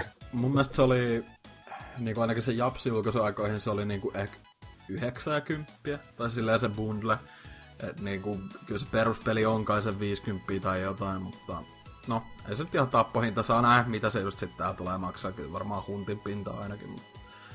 mutta Joo, mutta... 90 ei kuulosta kyllä liian pahalta, että se olisi jopa ehkä hommattavissa. Joo. Mä, mä maksoin aikanaan Donkey Kongasta 119 euroa. Miksi? Koska GameStop, ei, ei GameStop, vaan viihdepysäkki myy sitä siihen hintaan. Mä kävelin Prismaa seuraavan päivään, siellä se oli 79. No niin. Mut, Mut joo, ei ka- kaikki, kaikki rahat maksoitte se takaisin, koska Donkey Konga. Aivan. Mut joo, ei mitään. Odotellaan sitten Dynan rumpustriimejä vaan tuon Twitchiin, et eiköhän loppuvuodesta kolise. Ö, oma uutinen koskee lempparifirma Activisionia ja tämmöstä firmalle hyvinkin hyvinkin tuttua ongelmaa, eli lisenssien tai pikemminkin lisenssipelien tämmöistä ihmeellistä häviämistä. Ja tota noin, tällä kertaa sieltä on yhtäkkiä hävinneet kaikista latauspaikoista Marvel Ultimate Alliance jatko-osineen. Ja toi toi toi syytä ei totta kai tiedetä, koska Activision, eihän ne ole ennenkään kertonut syitä näiden vaikka Turtles tai Transformers nimikkeiden häviämiseen. Mutta kaksi vuotta päivälleen ne ehti olemaan ladattavissa palveluissa ostettavana, ja nyt sitten eilen napsahti pois markkinoilta. Syitä netissä epäillään, no lisenssin raukeamiseen, joka on se kahden vuoden juttu, mutta sitten myös ehkä jollain tavalla tähän elokuvamaailmaa tai viihdemediamaailmaa kuohuttaneeseen Foxin ja Disneyn väliseen kauppaan, mikä tuossa eilen saatiin vihdoin viimein plakkariinsa. Koska Foxhan omistaa esimerkiksi X-Men leffa-oikeudet itsellensä, niin siellä sitten ollaan varmaan sotaa käyty kulisseissa, mutta tosiaan hyviä tämmöisiä top-down Diablo-klooneja poistui nyt kaksi kappaletta pois eetteristä ja sekös meitä sarjisfaneja surettaa. Teitä ei varmaan niinpä sureta. ei. Joo, ei ole oikein tullut koskettua tuommoisia. Mitä mitä? Onhan ne siis molemmat päteviä pelejä, ei siinä mitään. Ja hirveää fanserviceä täynnä. Mutta tosiaan, odotellaan, että mitä tapahtuu näiden kanssa. Et se on hyvinkin hankala tämmöisten niinku... Tää nykypäivän lisenssihelvetti on semmoinen asia, mikä nyt on alkanut peleihinkin iskemään valitettavan paljon. Et just kaikki vanhat vanhat pelit, kun julkaistaan jossain latauspalvelussa, niin niiden biisilistoja on karsittu ja näin eteenpäin, niin se hyvinkin, hyvinkin typerää ja harmittavaa on, että näin tapahtuu. Et miksi, jos se nyt on maailman vitun ison asia, että Offspring ei saa sitä dollaria per peli siitä, kun heidän biisi soi Crazy Taxissa, niin onko sit maailman iso juttu? Pitääkö sitä niin hyvin noudattaa? Miksi meitä pelaajaa sorsitaan tässäkin asiassa, perkele? Tätähän voisi käyttää aasinsiltana tällaiseen extra uutiseen, minkä tuli vaan tuossa mieleen, kun pari päivää sitten oli, että ää, nyt kun on toi tää Night Dive Studios, jos tiedätte, on hoitanut nämä Turok remasterit ja viimeisimpänä tää äh, Forsaken, joka nyt ilmestyi ihan... Oliko se, että se ilmestyi niinku tällä viikolla tai jotain? Perjantai. Joo. Tai siis eilen. Öö, niin, tai siis öö, muutama päivä sitten. Ah, korjaan, joo. Öö, niin ne oli ton Good Old Gamesin kanssa Twitterissä vähän vihjailu, että toi uh, No One Lives Forever saattaisi vihdoin, vihdoin tulla tota, uh, digitaalisesti uh, ostettaviksi taas, kun siitähän on ollut pitkään sille ihme kamppailu, että kuka omistaa ne oikeudet ja tälleen, mutta... Miten voi semmonen peli, koska siinä kuitenkin hirveästi tuommoista stereotypisointia harrastetaan. Niin, totta. Mutta toki se taas naispäähahmo antaa kaiken anteeksi, niin silloin voi tehdä ihan mitä vaan, kunhan naispäähahmo pelissä. Mikä se nimi oli? Kate Archer vai? Ei. Mä en oo varma. en mä, okay. en mä siis ikin, ikin pelannut, mutta tuli vaan mieleen, koska Mitä helvettiä? Oli... Ei, ei, siis toi on, mä muistan vaan, että toi on niinku just semmonen vähän kulttiklassikko melkein, että... Tai niinku... On siis tosi, tosi pätevä FPS. Kyllä, kyllä. Tota, mä haluan vielä käyttää tätä Kogmaininta tämmöisenä aasiltana extra extra uutisia, koska nyt kun ollaan täällä Ropekonissa, niin tämä on hyvin tärkeä. Eli Kog on nyt viimeinkin lanseerannut oikean anime-tyttö, anime-tytön itselleen, jota ne käyttää maskottina, että Voi ei. Oh. Ku- googlatkaa ja runkatkaa, että on mun vihje. Toi voisi olla jakson nimi. Googlatkaa ja runkatkaa. Okei, okay, hyvä. Mut joo, enempää ei ekstra, ekstra, ekstra, ekstra uutisia, vaan mennään tähän kohtaan kuuntelemaan mainoksia ja sitten mennään top kolme osioon, joka palaa eetteriin E3 ja kesäbreikkien jälkeen. Mitä siellä tapahtuu, niin se selviää mainostauon jälkeen.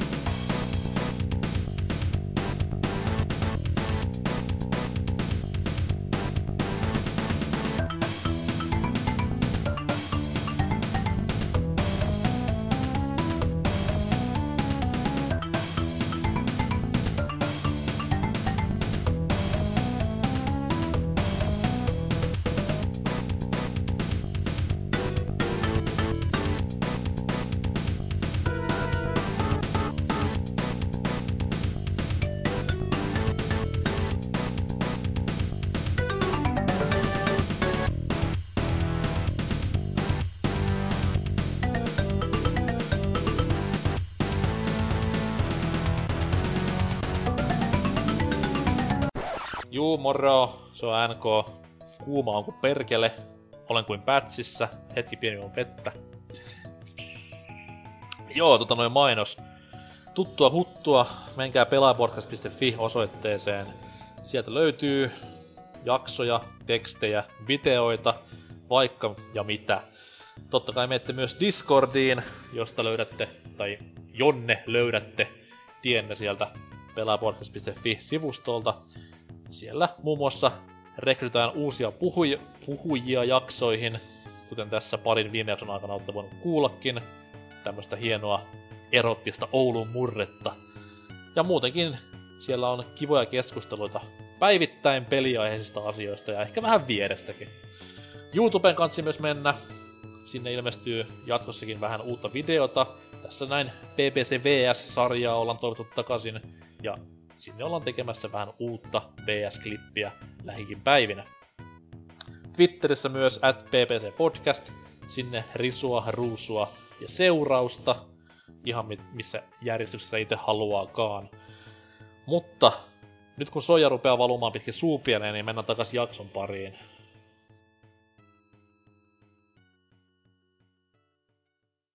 Mainostauko on ohi ja täällä Ropekonissa meno jatkuu villinä ollaan tässä menossa poikien kanssa just tonne myyntikojuelle, jossa Serkkerin pitäisi kuulemma ostaa ainakin halityyny, mitkä tahansa, tai mikä tahansa Senran Kakurasarjan peli, ja vaikka sitten ihan vitullinen määrä asuja.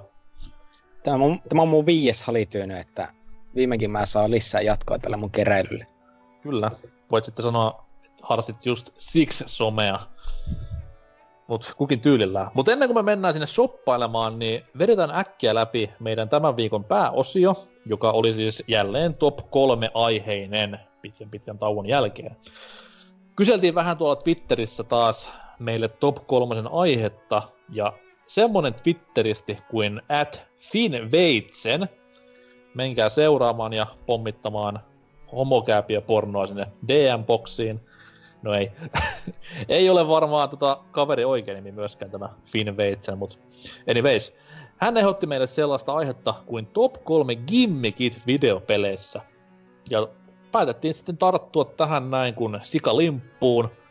Ja vähän funtsittiin, että miten niinku käsiteltäisiin tätä top 3 gimmikkiä, koska se voi ottaa niinku tämmöisenä isona, isona, isona aihealueenaan, mikä sitten taas käsittelisi vähän liikeohjausta tai jotain muuta vastaavaa, mutta päätettiin mennä tämmöisesti vähän niin kuin pelikohtaisesti, että yksittäisten pelien omat gimmikit, on ne sitten jatkuvia tai jääneet vaan sen yhden tietyn pelin iloksi, mutta kuitenkin gimmikit videopeleissä.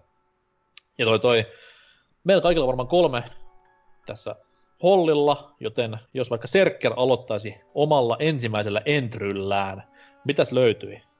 Joo, no mulla löytyy täältä tällainen juttu kuin Etrian Odyssey-pelisarja. Tämä 3DSL ja DSL ollut Dungeon Crawler, uh-huh. niin tunnetaan hyvin paljon siitä, että pohjaa käytettiin karttana.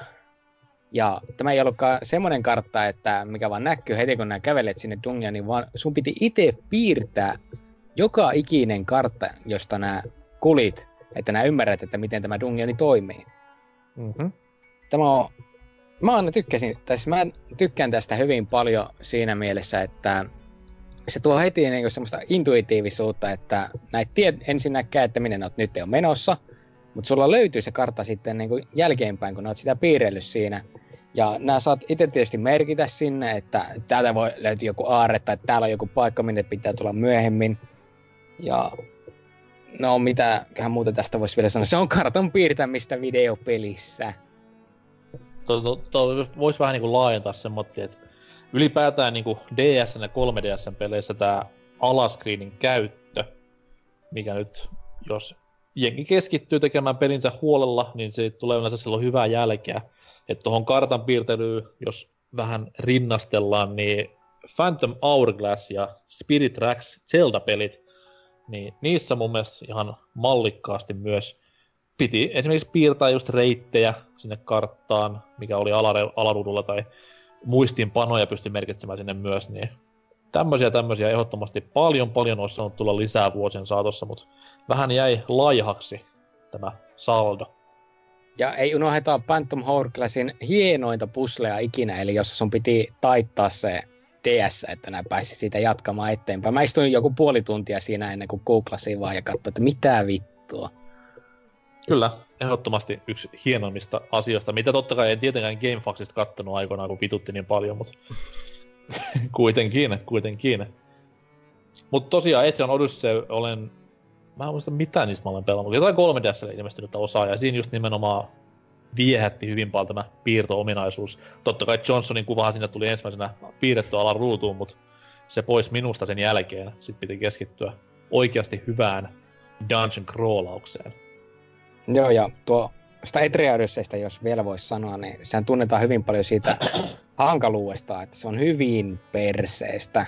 Peli raiskaa sua yhtä paljon kuin Dark Souls raiskaa aloittelijaa. Mut, Mutta huom, reilulla tavalla jälleen kerran. Ihan no. oma syy, miksi tulee dunkkuun. Ai, no, et... siis mun mielestä oli.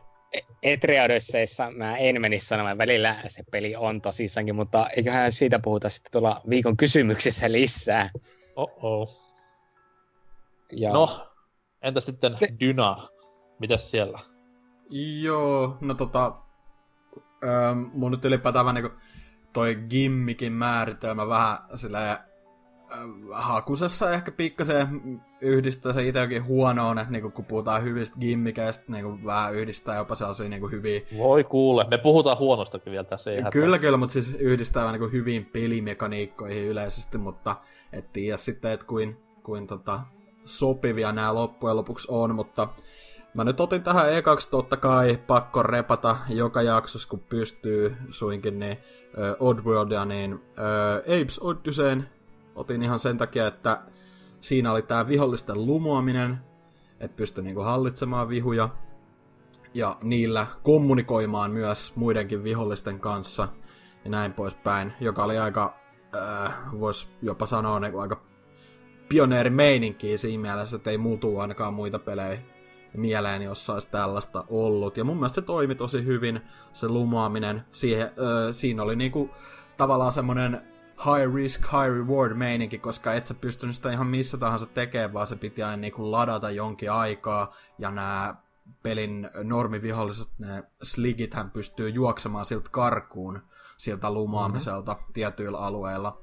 Niin ö, se piti vähän taktikoida silleen, ja sitten kun sen sai, niin se oli aina, aina etenkin just silleen lapsena, tosi tosi silleen siisti tunne, äh, tota, tunne kun niillä sligeillä vielä alkaa soimaan se semmoinen oma musiikki, saa tosi badass äh, musa siinä taustalla, ja sitten niillä pystyy just naureskelemaan ja ampumaakin niitä äh, niinku, muita sligejä ja kaikkea tälleen, niin ai että, on kyllä niinku, tykkäsin, tykkäsin ja edelleen tykkään, tot, totta kai.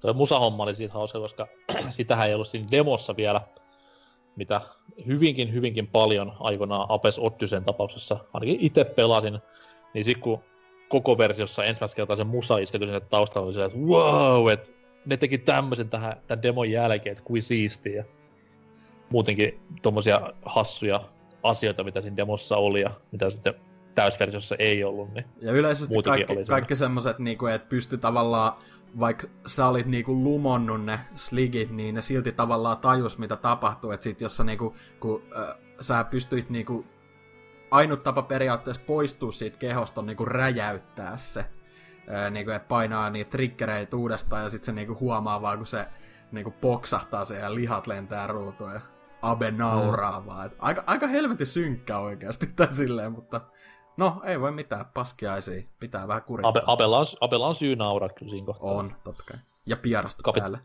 Kapitalisti runkkarit siellä vaan kyykyttää menemään. Kyllä. Mä olen funtsimaan kanssa pelejä niin muita, missä vastaavallisesti saa ottaa haltuun vihollisia, mm. niin ei niitä kuitenkaan, tästä ei koskaan tullut mikään tommonen niinku trope, mikä sit ikinä suomeksi onkaan peleihin. Et just mm. tossa noin ennen jaksoa Messiahin mä mainitsin, mistä oli niinku tosi iso juttu. Sitten Kamekupella varmaan. Eikö Messiahissa ollut enemmän semmonen, niin kuin mä en ole itse pelannut, mitä mä oon siitä lukenut ja tälleen, että siinä vähän niin kuin muututaan niiksi hahmoiksi. Että sä et sinänsä hallitse niitä etäisyydeltä. Tai joo, siis, ei, siis joo, sä niinku, vähän samalla kuin Odysseussa, että sä niinku muutut siksi hahmoksi. Niin, niin.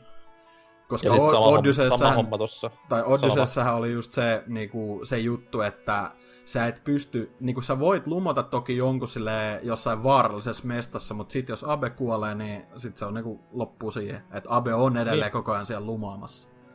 Kyllä, kyllä. Ja sit samanlaisia, niin tuli semmoinen kuin Gameku-pelissä semmoinen kuin Geist-niminen FPS.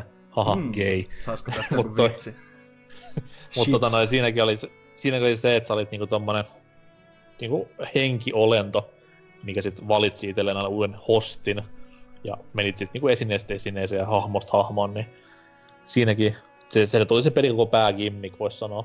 Mm. Ja sitten toki Odyssey nyt tässä mainittiin, niin siinäkin ei nyt sano, että se on ihan päägimmik kuitenkaan, mutta kuitenkin sen pelin tommonen kantava voima, voisi oh, sanoa. Joo. Mutta tosiaan ei ole ainakaan itselleen äkkiseltään hirveästi mieleen tuu vastaavia. hyvin on Abe pintansa pitänyt itellään sitten täällä listassa on ensimmäisenä tämmönen vähän niinku jopa siihen fyysisesti softwareen kytköksissä oleva gimmikki, eli Hideo Kojima, meille kaikille tuttu velmuilija ja nopeasti ja ripeästi aikaa saava kaveri, niin tota noi, mies ei ole pelkästään MGS-kurgo, vaan on tehnyt elämässään paljon muutakin pelien saralla. Zone of the Enders varmaan semmoisena kirkkaampana kruunun jalokivenä MGSn ulkopuolella, mutta mies julkaisi myös GPAlle pelin nimeltä Boktai, joka on tämmönen top-down perspektiivistä kuvattu vähän ehkä jopa, en nyt sano Zelda-mainen, mutta Japsi Rope kautta Zelda sekoitushybridi. Ja tota noin, siinä oli tämmönen hauskainen gimmikki, että pelissä oli aurinko hyvin isossa osassa – niin matseissa, putsleissa kuin ihan niinku gameplayinkin kannalta.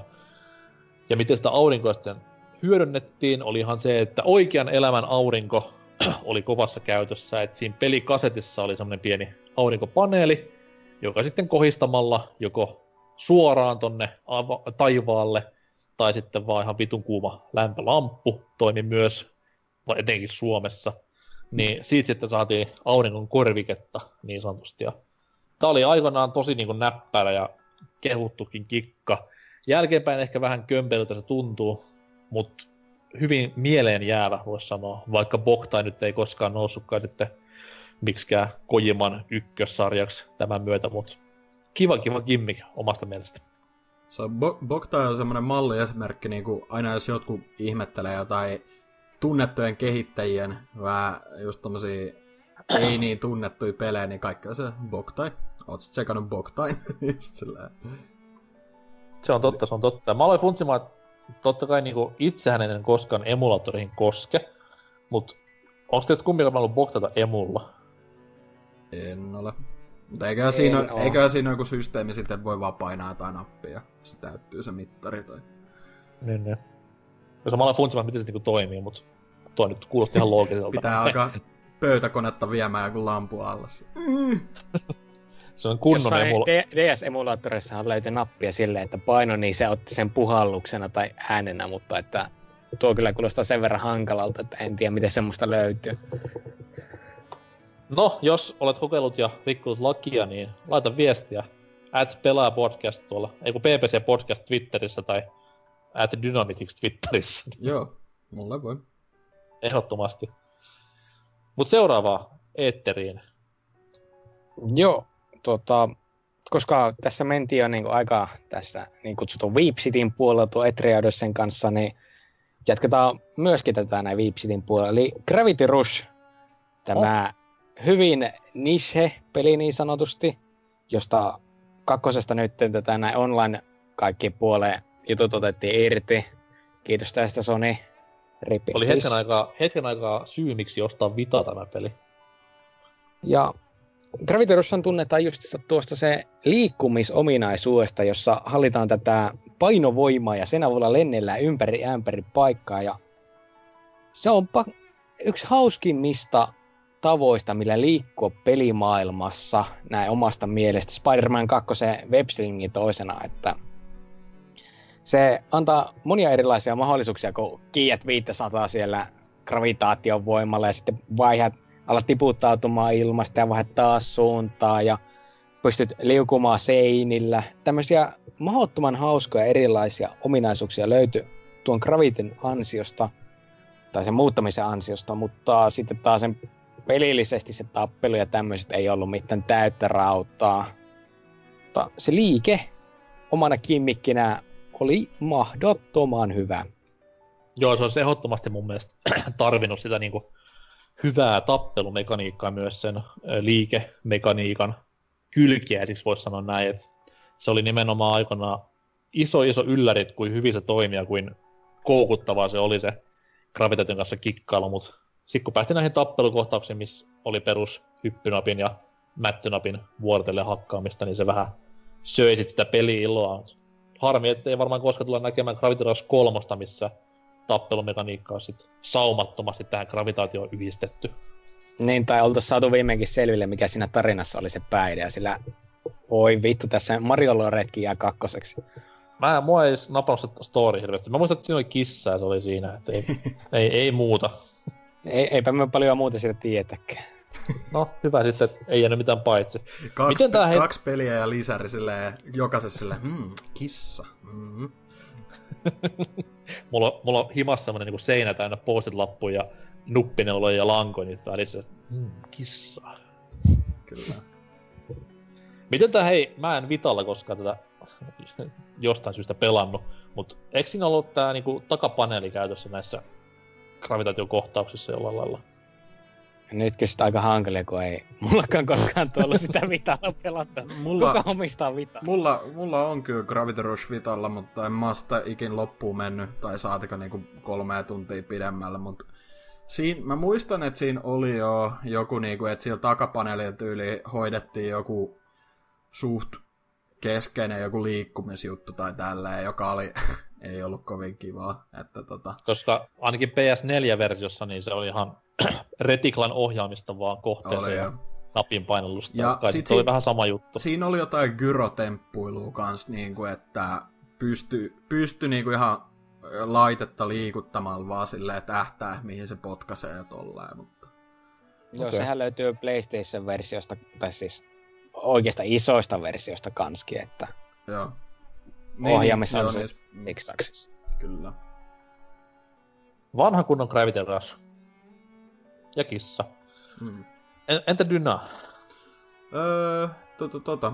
Öö, mä nyt vähän mietin silleen, että jos ottaisi jonkun ei, niin ei mitään Max Paynein bullet timea alkaisi tässä heittelee, vaan jonkun vähän erilaisen, niin, niin, niin, niin öö, Driver San Francisco öö, uudisti aika paljonkin itse asiassa sarjaa siinä mielessä, että no, siinä oli hetken taukoa muutenkin, mutta siinähän oli tää, niin kun, joka sitoutui pitkälti just siihen pelin juoneen, että tämä Tanner oli, se sarjan päähahmo oli niinku koomassa, ja sitten niinku, se tavallaan kävi läpi niitä tapahtumia ö, silleen niin kuin, tai käytiin läpi just sen ollessa koomassa silleen, että se niinku, pelimekaniikka, se peli toimi just silleen, että oli ihan normi ajelu, mutta sitten sä pystyit niinku varppailemaan suoraan autosta toiseen koska se oli tavallaan niinku, se oli vähän, hä- mä, mä en ihan muista, että miten se niinku koko juttu siinä ratkaisi, että ei se nyt mitään yliluonnollista sinänsä ollut, mutta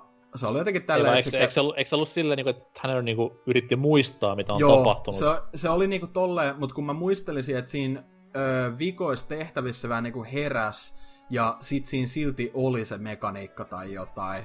Et mä en ihan muista, no voin olla väärässäkin, mutta kuitenkin, että se oli, se oli kuitenkin se sen pelin semmonen, no, gimmikki, että, tai nojattiin koko ajan siihen, että pystyy, jos on vaikka joku, ö, niinku, ö, sä jahtaat vaikka jotain pahista, ja sit yhtäkkiä ne pääseekin hirveän etumatkan, tai, tai sä pystyt niinku hyppää korttelin toiselle puolelle ja ottaa jonkun auton sieltä vaan. Ja se oli tosi toimiva ja niinku, yllättävänkin ku- niinku, varmaan aika vaativa ollut silleen niinku tommonen mekaniikka tehdä noin 360 PS3-aikoihin, mutta silti pyöri ihan 60 FPS mun muistaakseni niinku koko peli. Että tota, Oliko se missä vaiheessa hyvä. semmoista, että oliko se missä vaiheessa semmoista, että sä pystyt kuitenkin menemään ihan yhdellä kiesillä tehtävät läpi, että olisiko tämä niinku ollut vaan pelkkä tommonen apumekaniikka vai oliko se niinku ihan semmoinen, että koko ajan siihen kannustettiin sitä käyttämään tai piti käyttää? No, kyllä mä väittäisin, että siinä oli muutamiakin juoni, niinku, just juonitehtäviä, missä sitä oli pakko, koska niinku, se nyt niinku, tavallaan sitoutui just siihen juoneen, mutta niissä online-puolella taas, mä jonkin verran pelailin niitä kilpaajoja, niin siinä oli mun mielestä silleen, että se oli enemmän tämmönen niinku, että sun piti ladata tyyli joku mittari, ja sit sä pystyit ehkä käyttää sen niinku tietyn matkan etäisyydellä. Ettei se menisi siihen, että, niinku, että joku on vikana, sit se on se, no vittu, mä otan tuolta ihan ekan niinku auton vaan silleen.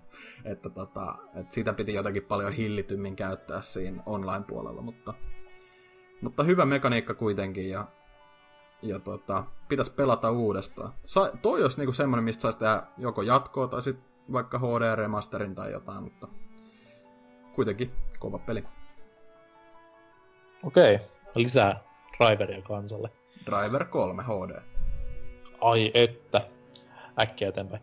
Toi, ö, tota, oma seuraava on vähän tämmönen laajempi ja monessakin pelissä esiintynyt. Tää oli aikoinaan muotia. Ja onneksi, tai no tavallaan onneksi, tavallaan ei onneksi, koska se oli kuitenkin hyvin tehty niissä peleissä, missä tehtiin. Mut kuitenkin tämmönen niinku äh, sanity hommaksi sitä sanottiin, että pelit niinku leikittelee pelaajan kustannuksella, eikä rikkomalla tämmöistä niinku neljättä seinää ja laittamalla ruutuun ihme kehotuksia, mitä nyt ei normaalisti siellä näkyisi ja jopa niinku pahimmillaan, no niin kuin vaikka esimerkkipeleissä just Eternal Darkness tai MGS2, missä peli kehottaa esimerkiksi sulkemaan konsolin ihan tämmöisesti kasuaalisti. MGS2 jopa ö, kaveri, hyvin kaveri, kaveri, kaveri. En siis minä, huom, en minä, joka olin silloin 15 vuotta tai jotain vastaavaa. En sulkenut tosiaan konsolia siinä lopussa, kun Colonel Campbell käski, mutta tiedän kuitenkin tapauksia, kun näin kävi ja sekö sitten harmitti. No mi- miksi on Se ihan sano sillä, että se sulki konsolinsa? Sano vai? Jossain kästissä se oli ja No sitten sit, sit, voin, hajosi. sit, sit, sit mä voin sanoa, että mäkin sulin. Aa. Mut, anyways, siis tää oli siihen aikaan niinku tosi kova muotijuttu, että tosi moni peli, just nämä kaksi mainittua, ja näin eteenpäin sitten teki. Ja ei siinä siis, jos se toimii, se on ihan kiva ja kyllä sitten niinku jälkikäteen on hyviä nauroja ja näin. Ja tämmönen ylipäätään pelaajan hämmentäminen on tosi hauskaa aina silloin, kun se onnistuu, mutta ei sitä kyllä niinku hirveästi kaipaamaan jäänyt niistä ajoista, että nyt, nyt se oli niinku hetken hupia, mutta kaukaista sellaista. Olis teille tullut vastaan mitä samanlaisia missä muissa peleissä? Öö, mulla tulee ekana mieleen just toi ensimmäinen Amnesia-peli, mutta mä en oo sitäkään läpäissyt kyllä, mutta siinä oli vähän vastaava tämmönen, että aina jos se näki jotain, tai oli pimeällä alueella, tai just sattu näkeä sen mörön, niin sit huomasi, että siellä, öö, siinä, eikö siinä ollut joku, että piti jotain itemiä vetästä huivia sitten, että se menee alemmas se mittari ja tälleen, että muuten se on ihan pane, paniikissa se tyyppi koko ajan, että joku Joo, kyllä se jotenkin rauhoittavia piti Joo. koko ajan ryystää siinä. Kyllä, kyllä. Mutta tosiaan, Ää, sano vaan. No, mulla, mulla tulisi vielä kuitenkin semmonen, että no ei ehkä niin pelaajan kanssa vittuileva, mutta sanity-systeemi kuitenkin Darkest Dungeonissa, joka ää, vaihtelevalla menestyksellä, se on tosi siisti systeemi, että joo, sulla voi tiimiläiset mennä seota ja yhtäkkiä alkaa semmoisiksi masokisteiksi tai paitsi meille se on kyllä normipäivää, että mitä ne tarkoittaa, että meillä on niitä huono. Mutta se on myöskin siitä huono systeemi, näin tämmöisenä nyyppänä, että se kun menee tarpeeksi korkealle se sanity, niin ne sankarit vaan heittää suoraan henkensä. Ja pelissä, joka on hyvin grindipainotteinen ja vaatii sen, että nämä tuhlat aikaa yhdelle sankarille, niin se, että se vaan heittää henkensä kuin joku satan luuranko jotta sille viiniä, niin se alkaa vituuttamaan hyvin nopeasti. Okei. Okay. Mä en ole koskaan Darkest Dungeonia pelannut, mutta... Keho, Mut ei, ei, ei, kuitenkaan siis pelaajalle mitenkään rikota neljättä seinää tai vastaavaa. Ei. Ah, me ei. Jos tuossa neljännen seinän rikkomisesta, niin Batmanissähän sitä oli. Ai kun perkele, niin olikin jo. Scarecrow kohta tuossa. Joo. Mm. Ne oli aika, no. Se oli kyllä, oliko se just Asylumis, missä on se niinku, että pelataan tavallaan se pelin alku uudestaan. Et Batman Joo. on se, joka viedään sinne vankilaan. Ui vitsi, se oli kyllä, silloin se oli vielä hieno, hieno sarja. en ole tänäkään päivän koskenut Arkham Knightiin. Ei oikein. Ei, kannata, ei kannatakaan, se on tosi hyvä peli. Joo. No, anyways, mennään sitten viimeisiin kokelaisiin. Mitäs meitä löytyy? No, mäkin otin tämmöisen vähän laajemman aiheen, eli tämmöinen se Zero G-räiskinnät. Näistä varmaan kaikista niin kuuluisin ja paras esimerkki olisi tämmöinen legendaarinen pelisarja kuin Descent. Tietääkö täällä ihmiset siitä? Kyllä. Kyllä, mutta en ole pelannut. E- Joo, eli Descenttihän tietti just siitä, että miten ikinä nämä ohjasikkaan alusta, nämä pystyit lentelemään siinä, kaikki pitsit ja rollit ja kääntymiset onnistuu ihan minne suuntaan vaan niin siinä paikoillaan ja se sitten heijastuu esimerkiksi hyvin tähän kenttäsuunnitteluun, jossa pystyy piilottamaan paljon paremmin kuin vaan 2D-tasolla ja vihollisia pystyy laittamaan paljon erillä lailla, että ammutaan yllätä allalta sivuilta. Se vaatii pelaajaltakin paljon enemmän keskittymistä ja se... Eikö, eikö näiden nimi ollut aikoinaan tunneliräiskintä tai vastaava? Jaa, Ainakin muista, en... että, muista, että Superpower-lehti just tätä Forsakenia aikoinaan kutsui tunneliräiskinnäksi. Ja ainakin ihan pätevä nimi silleen, koska niissähän mentiin aina tämmöisissä suljetuissa tiloissa. Joo, kyllä se kuulostaa ihan oikealta. Mä en ole vaan ikinä tätä näin kuullut tästä semmoista termiä käyttänyt, mutta en ihmettelisi, vaikka olisikin tätä näin ollut. Sillä enemmän ei mikään nyt taaskaan iso tämmönen kimmikki ole, että tätä monet pelit käyttäisi. Ei, mutta siihen, siihen aikaan tuli tosi paljon pelejä. Et, eikö Descenttiä tullut kaksi kappaletta silloin Ysärin lopulla? kolme. Okei. Okay. Ja Forsaken siihen perään ja olisiko ollut Tunnel B1-niminen peli vielä päälle, niin kyllä siinä oli Joo. melkoista muotia. Ja en kyllä ihmettelekään yhtään, sillä mahdottoman hauskojahan nuo oli kaikilta tekniikoiltaan siellä pelata niinku Doomia tai muita se ajan räiskintejä, mutta pystyt liikkumaan minne vain. Joo, ja se oli myös tämä niinku 3D pelaamisen just näitä breikkausaikoja, että nyt pystyy vihdoin viimein käyttämään kaikkia ilmansuuntia hän kirjaimellisesti hyödykseen. Ja sillä tosi, silloin oli mun mielestä tosi niinku PC-orientoituneita pelejä, että konsoleillakin nämä oli joo, mutta PCn tehomyllähän ne parhaiten pyöri ja siitä sitten jäi mieleen, että nämä on vaan tällaisten PC-elitistien nisheilyä taas, mutta sitten kun just niinku Forsakeni pelasi ensimmäistä kertaa, niin kyllä se hauskaa hupia oli. Joo, kyllä. Ja tätä näin.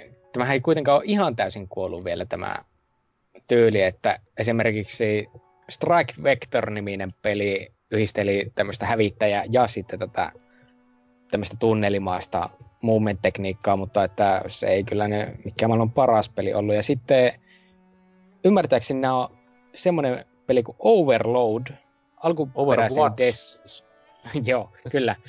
Niin, semmoinen peli löytyy ja ymmärtääkseni sen on tehnyt Deskentissä, alkuperäisesti Deskentiä työskennelleille henkilöt, että en ole vielä tätä näin ostanut, mutta on katellut sitä kauan aikaa ja miettinyt, että pitäisikö kokeilla ja kaikki ainakin positiivisia arvosteluja näkyy Steamissa oleva aivan tarpeeksi, niin ehkä jostain salesta tuon sitten nappaisi. Overload. Joo. Mut, mut tulee mieleen vaan Overboard, se merirosvopeli Pleikkari ykkösellä, mutta ehkä puhutaan eri asiasta. Mutta tosiaan, tunneliräiskinnät, se on, oli aikoinaan hyvää kimmikkiä. Nyt sitten varmaan kun tuo Forsakenin uusi julkaisu saatiin ilmoille, niin tulee uudelleen muotiin ja jatkossa kaikki pelit, siis Battle Royale-pelit menee ihan täysin pois muodista ja tunneliräiskinnät tulee takas muotiin. Yes. Dyna, viimeinen.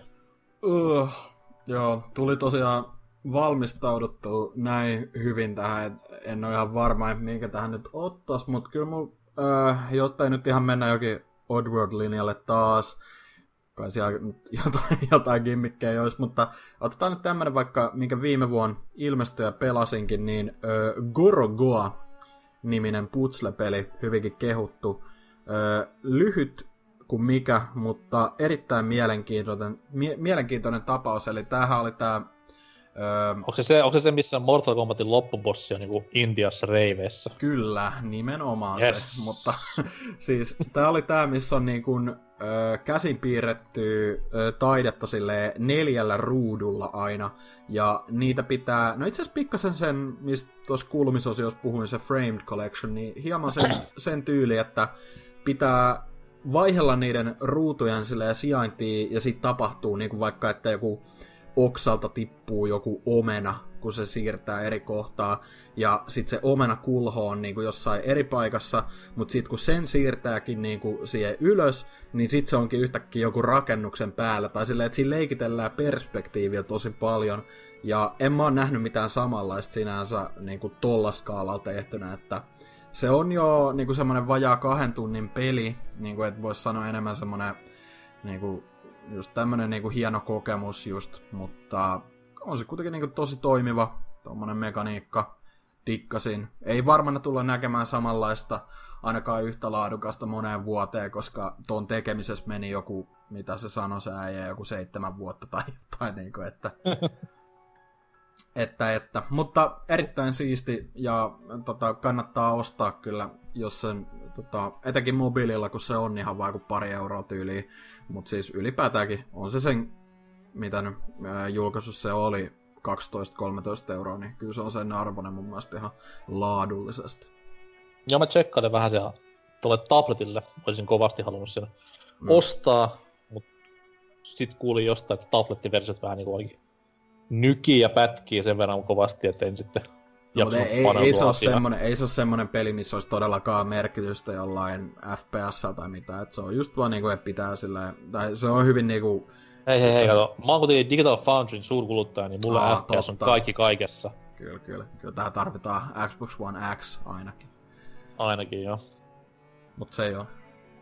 Okei. Okay. mun kolmas on vähän tohon Boktain meininkeihin palaava. Tämmönen niinku peli, software, hardwareen sidoksissa oleva mekaniikka. Ja jälleen kerran käsikonsoli puolelle mennään, eli Kirby, kuten kaikki varmaan tietää, on seikkailu ja töhöily monen monen moisissa erilaisissa jopa kokeiluissa, voisi sanoa. Ja Game Boy Colorille aikoinaan julkaistiin Kirby Tilt and Tumble-niminen peli. Ja siinä oli vähän niin kuin sama homma kuin Boktaissakin, että pelikasetissa itsessään oli tämmöinen liikkeen tunnistusmoduuli, joka sitten mahdollisti sen, että Kirbyä, joka oli tässä pelissä pallomuodossa, pystyi liikuttelemaan kallistelemalla tätä Game Boy-konsolia, jossa tämä peli sitten oli totta kai kiinni. Ja siitä sitten saatiin irti vaikka minkälaista hupia ja hauskuutta. Ehkä ei hauskuutta kuitenkaan, koska se ei hirveän hyvin toiminut, mutta idea oli tosi vallankumouksellinen aikoinaan. Ja no, ei sitä nyt niin Kirpyn kimmikiksi voi sanoa, koska Kirpyn kimmikki on ollut sen jälkeen satoja erilaisia muitakin, mutta joskus vielä toivoisin, että tulisi vastaavanlaista kirpyilyä, vaikka niin pienemmässä latausmuodossa tai vastaavaa, koska nykyään on näissä konsoleissa omat gyro-ominaisuudet sen verran hyviä, että tämmönen voisi tänä päivänä toimiakin. Dynalekka meillä on tuttu, vaikka mies on kirpy tatuoinnin pakaransa laittanut aikana. Joo, ja DDD tuolla jossain muualla, mutta no, ei se, ei noin spin-offit niinku niissä Kirby viikollakin käytiin hieman läpi, niin ei ne ikinä ole, etenkään noin alkupään, niin ei ole oikein tota, ollut mitään mot- motia tutustuakaan niihin, mutta on toi jo mielenkiintoisimmasta päästä kuitenkin, jos spin-off-linjalle lähdetään, että ne viimeisimmät nyt ei ole, ei ole mitään hehkeintä ollut, niin kuin esim. se Battle Royale vittu alkoi pubkia vaan matkimaan. Ei, ei, ei.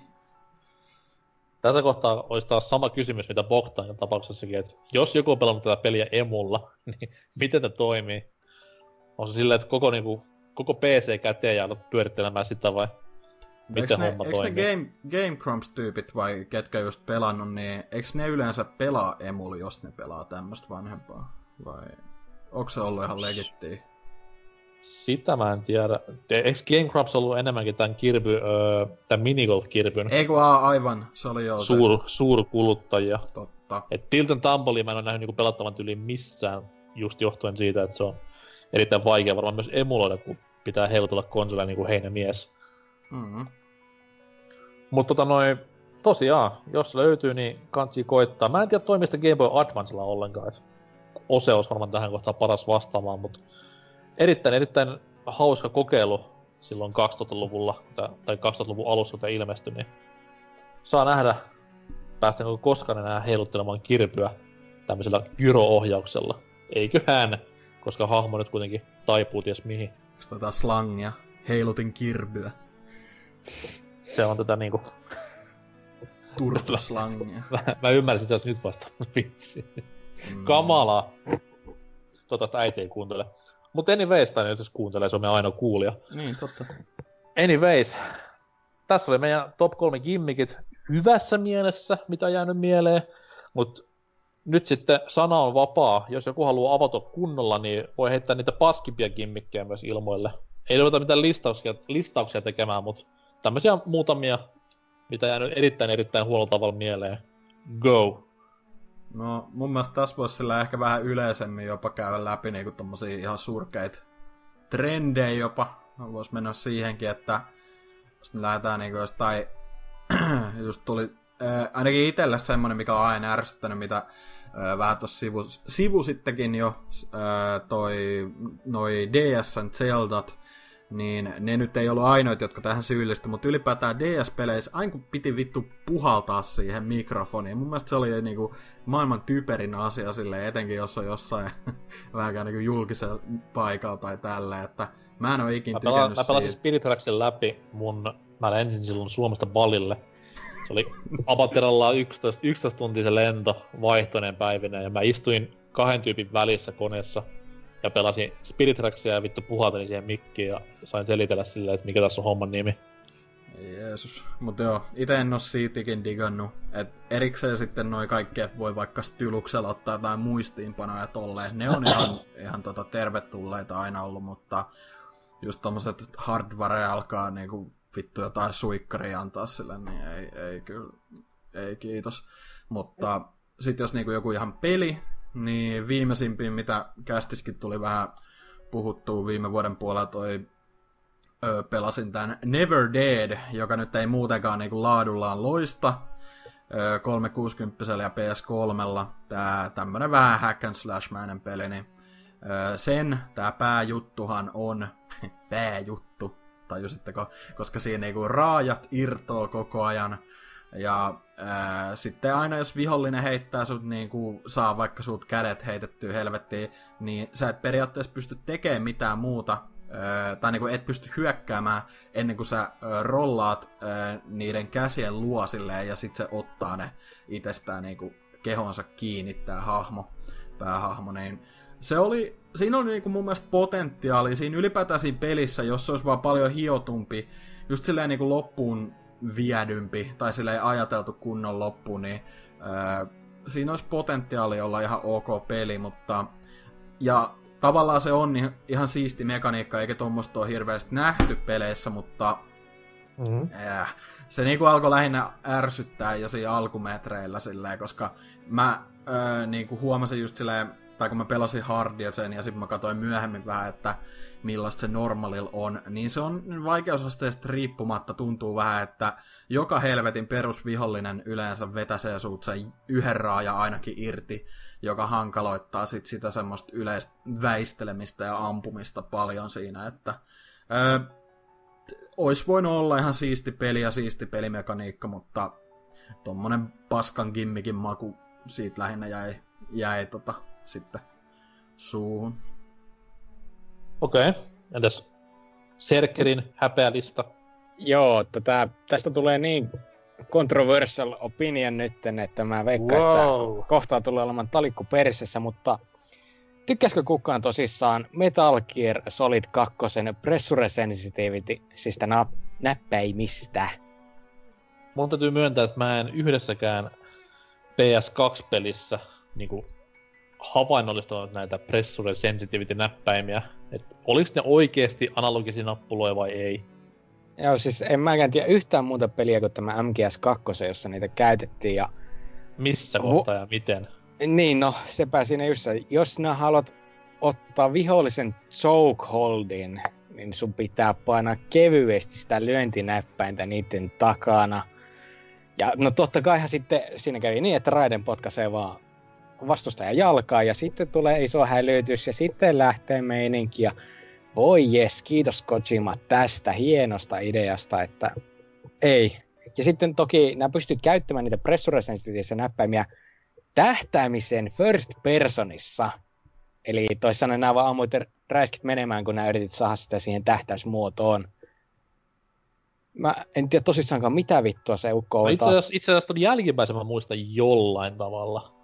Mut silti niinku I call bullshit, koska mulla ei koskaan ollut mitään edes, edes niinku peli mun mielestä niin ei edes ohjeista mitenkään, että paina kevyesti nappulaa tai mitään muutakaan vastaavaa. Että kyllä se on kyllä se jossain manuaalissa lukee, siinä. että... Manuaalissa? Me ollaan miehiä, me luota mitään ohjeita. Naisilla niin. homoilla nämä.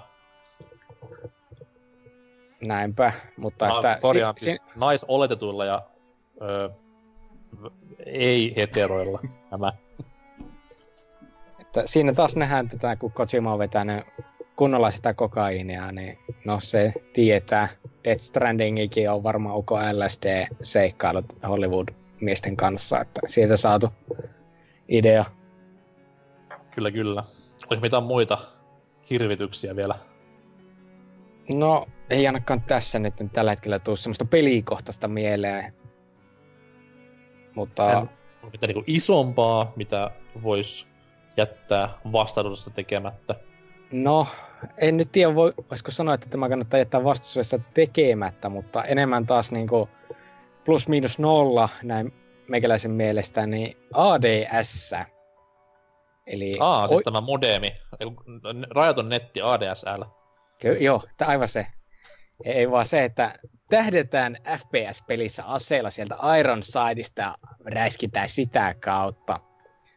Mikä Kaikkihan... siinä No, tätä näin. Tämä nyt menee ehkä taas tämmöiseksi ränttäämiseksi, mutta jos muistellaan näitä vanhoja hyviä räiskintöjä, joissa kaikki kiis 500 siellä ja ammuskelivat vaan, koska asseet oli tarkkoja. Nämä pystyt ampumaan niillä siihen kohtaan, mihin sulla se piste siinä ruussa näytti.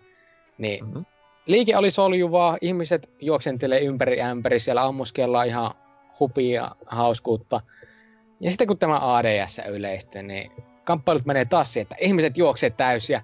Vihollinen näkyy, kaikki seis, tähtäys, ammut, kuoli, ja sitten taas juosta. Tämä heti hiastaa pelin tätä näin liiketoimintaa hyvinkin paljon. Esimerkiksi tämmöisissä nopeissa räiskinneissä, niin kuin Call of Duty nyt oli olevina niin nopea.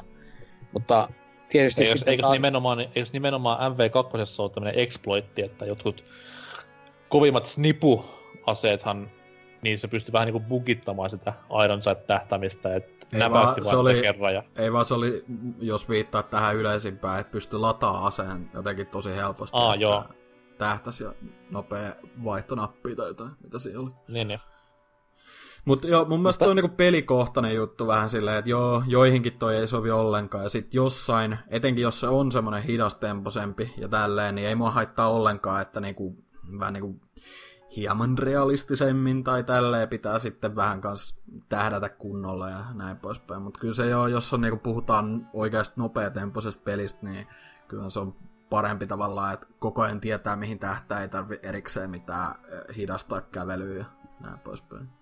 Joo, mäkin olin just tulemassa siihen, että ymmärrän sen niin semmoisessa hittaimmissa ja realistisimmissa pelissä, mutta esimerkiksi Titanfall 2 pelissä se ei mun mielestä kuulunut siihen paljon yhtään, että siinä se tähtäminen vaan hiasti niin kauheasti sitä muuten mahdottoman hyvää ja nopeaa toimintaa.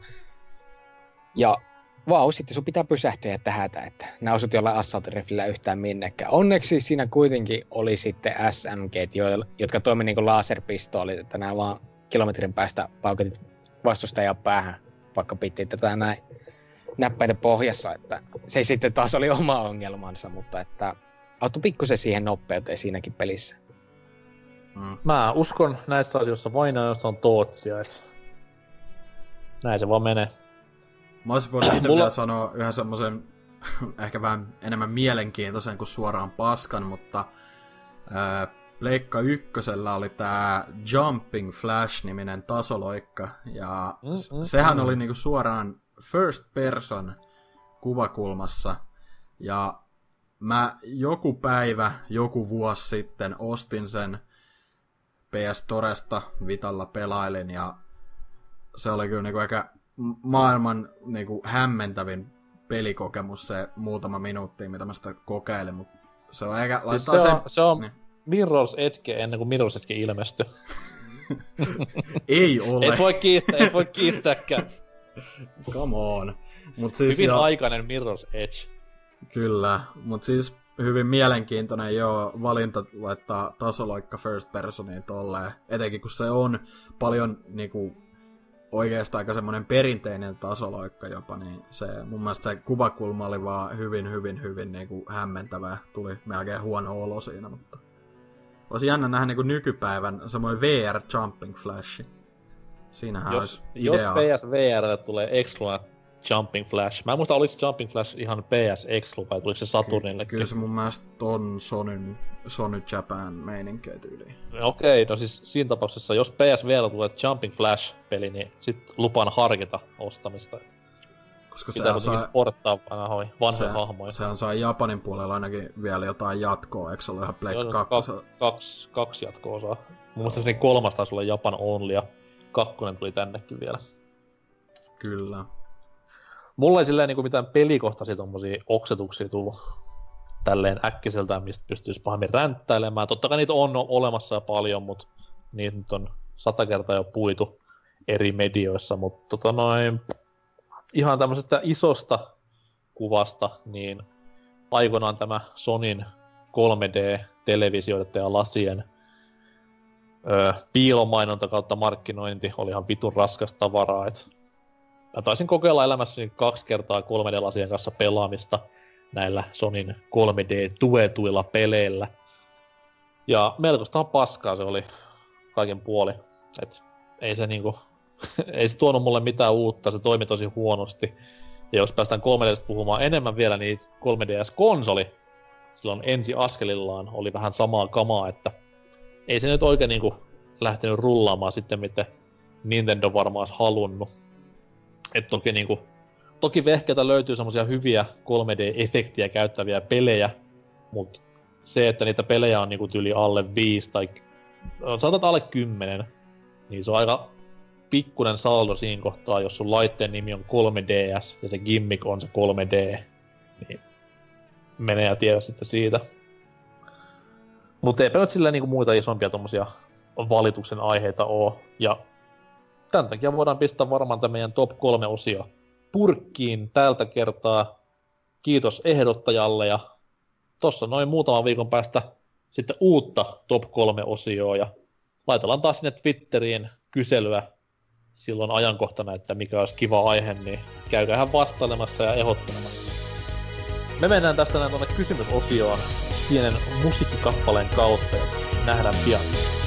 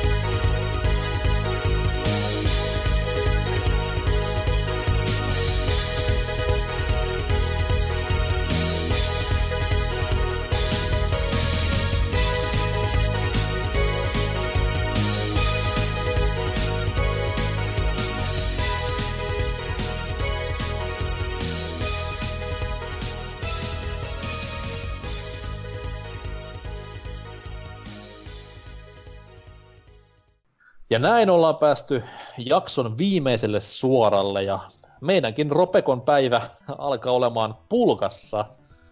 Vielä olisi toki täällä Ropekonissa ohjelmassa luentoaiheesta lonkeroporno. Miksi ei tätä huomioida Oscar-gaalassa? Varmasti mielenkiintoinen luento luvassa. Mutta ennen kuin me mennään sinne, niin vedetään läpi tämä viikon kysymysosio. Ja viime viikolla tosiaan kyseltiin sellaista asiaa, että mikä on ärsyttävin vihollinen videopeleissä. Vastaukset tuli semmoinen ihan ok määrä, kiitti kaikille niistä. Ja lähdetään vaikka tuota saitin puolelta pelaajapodcast.fi purkamaan näitä vastauksia ja siitä vaikka Dyna voi lukea ensimmäisen. Joo, Kaneli Taneli vastannut, että vastaus on helppo. Zelda-sarjasta tutut Like Like It vai onko se Like Liket, on piinanneet hermoja konsolisukupolvesta toiseen. Breath of the Wildissa ei näitä perkeleitä onneksi näkynyt, joten ehkä Nintendo on vihdoin ymmärtänyt pistää nämä ärsyttävyydet kortistoon. Vittumaisia ovat kyllä. Mikä, mi, mikä se, mitä se niinku tekee? se imaisee sut sisuksiinsa, tai siis imaisee 3D-peleissä ja sitten jos dallaat siihen polulle 2D-peleissä, niin sitten joudut sen sisuksiin ja se syö sun kilven ja muitakin esineitä. Kilven yleensä. Niin, hyvinkin paskamainen temppu. Aivan niin, se on tämä vorehirviö. Niin. Tavallaan Breath of the Wildissa se olisi vähän hyödytön, koska siinä kuitenkin ei kilvillä ole niin paljon merkitystä, mutta sitten näissä vanhemmissa, missä kilpiä on vaan se kolme, niin se on aika persestä, kun viimeisen kilven se syö ja sitten se pitää hommata jostain uudestaan. Niin. Hyh, hyh. Luehan Serger seuraava. Joo. RKO, san, RKO sanoi. Medusat vanhan koulukunnan Castlevaniaissa on kyllä kaikessa epäloogisuudessaan aivan kamalia. Ja siinä on kyllä ihan oikeassa, että ei, miten voi olla niin helppo patterni jollain monsterilla ja silti se tuntuu niin perseestä. Onko sillä patternia ollenkaan? Siinä no, kysymys onkin eikö ne sille liiku ylös alas? Niin, mutta yleensä ne ilmestyy niinku täysin randomista kohtaa no. ruutua. Sepä siinä just. Parani Pekugram vastaa Ocarina of Timein Navi, jota ei saa hiljaiseksi millään. Ja hän sanoo aina, hei, kuuntele Link.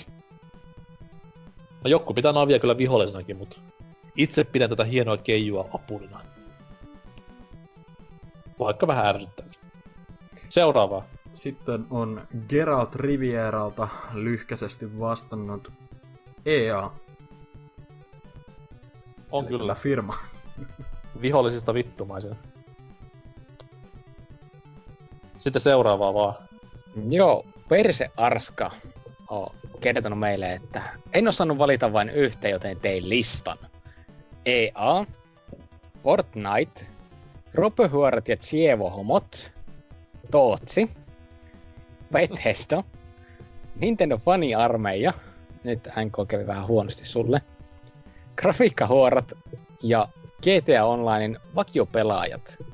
Noin. Siinä kaikki, ne ärsyt- kaikki, täsmää, kaikki täsmää muhun. Kyllä. Tootsi Jopa, Si- jopa Tootsi. Siinä on nyt ne ärsyttävimmät. Toivottavasti kaikki nuo häviää kuin shotti oseen kurkkuun arkiiltana. Siisti homma. Vaihu täällä vastaa. Zeldojen Wallmasterit tuottavat ikävää hikoilua siitäkin huolimatta, että niitä vastaan osaa menetellä.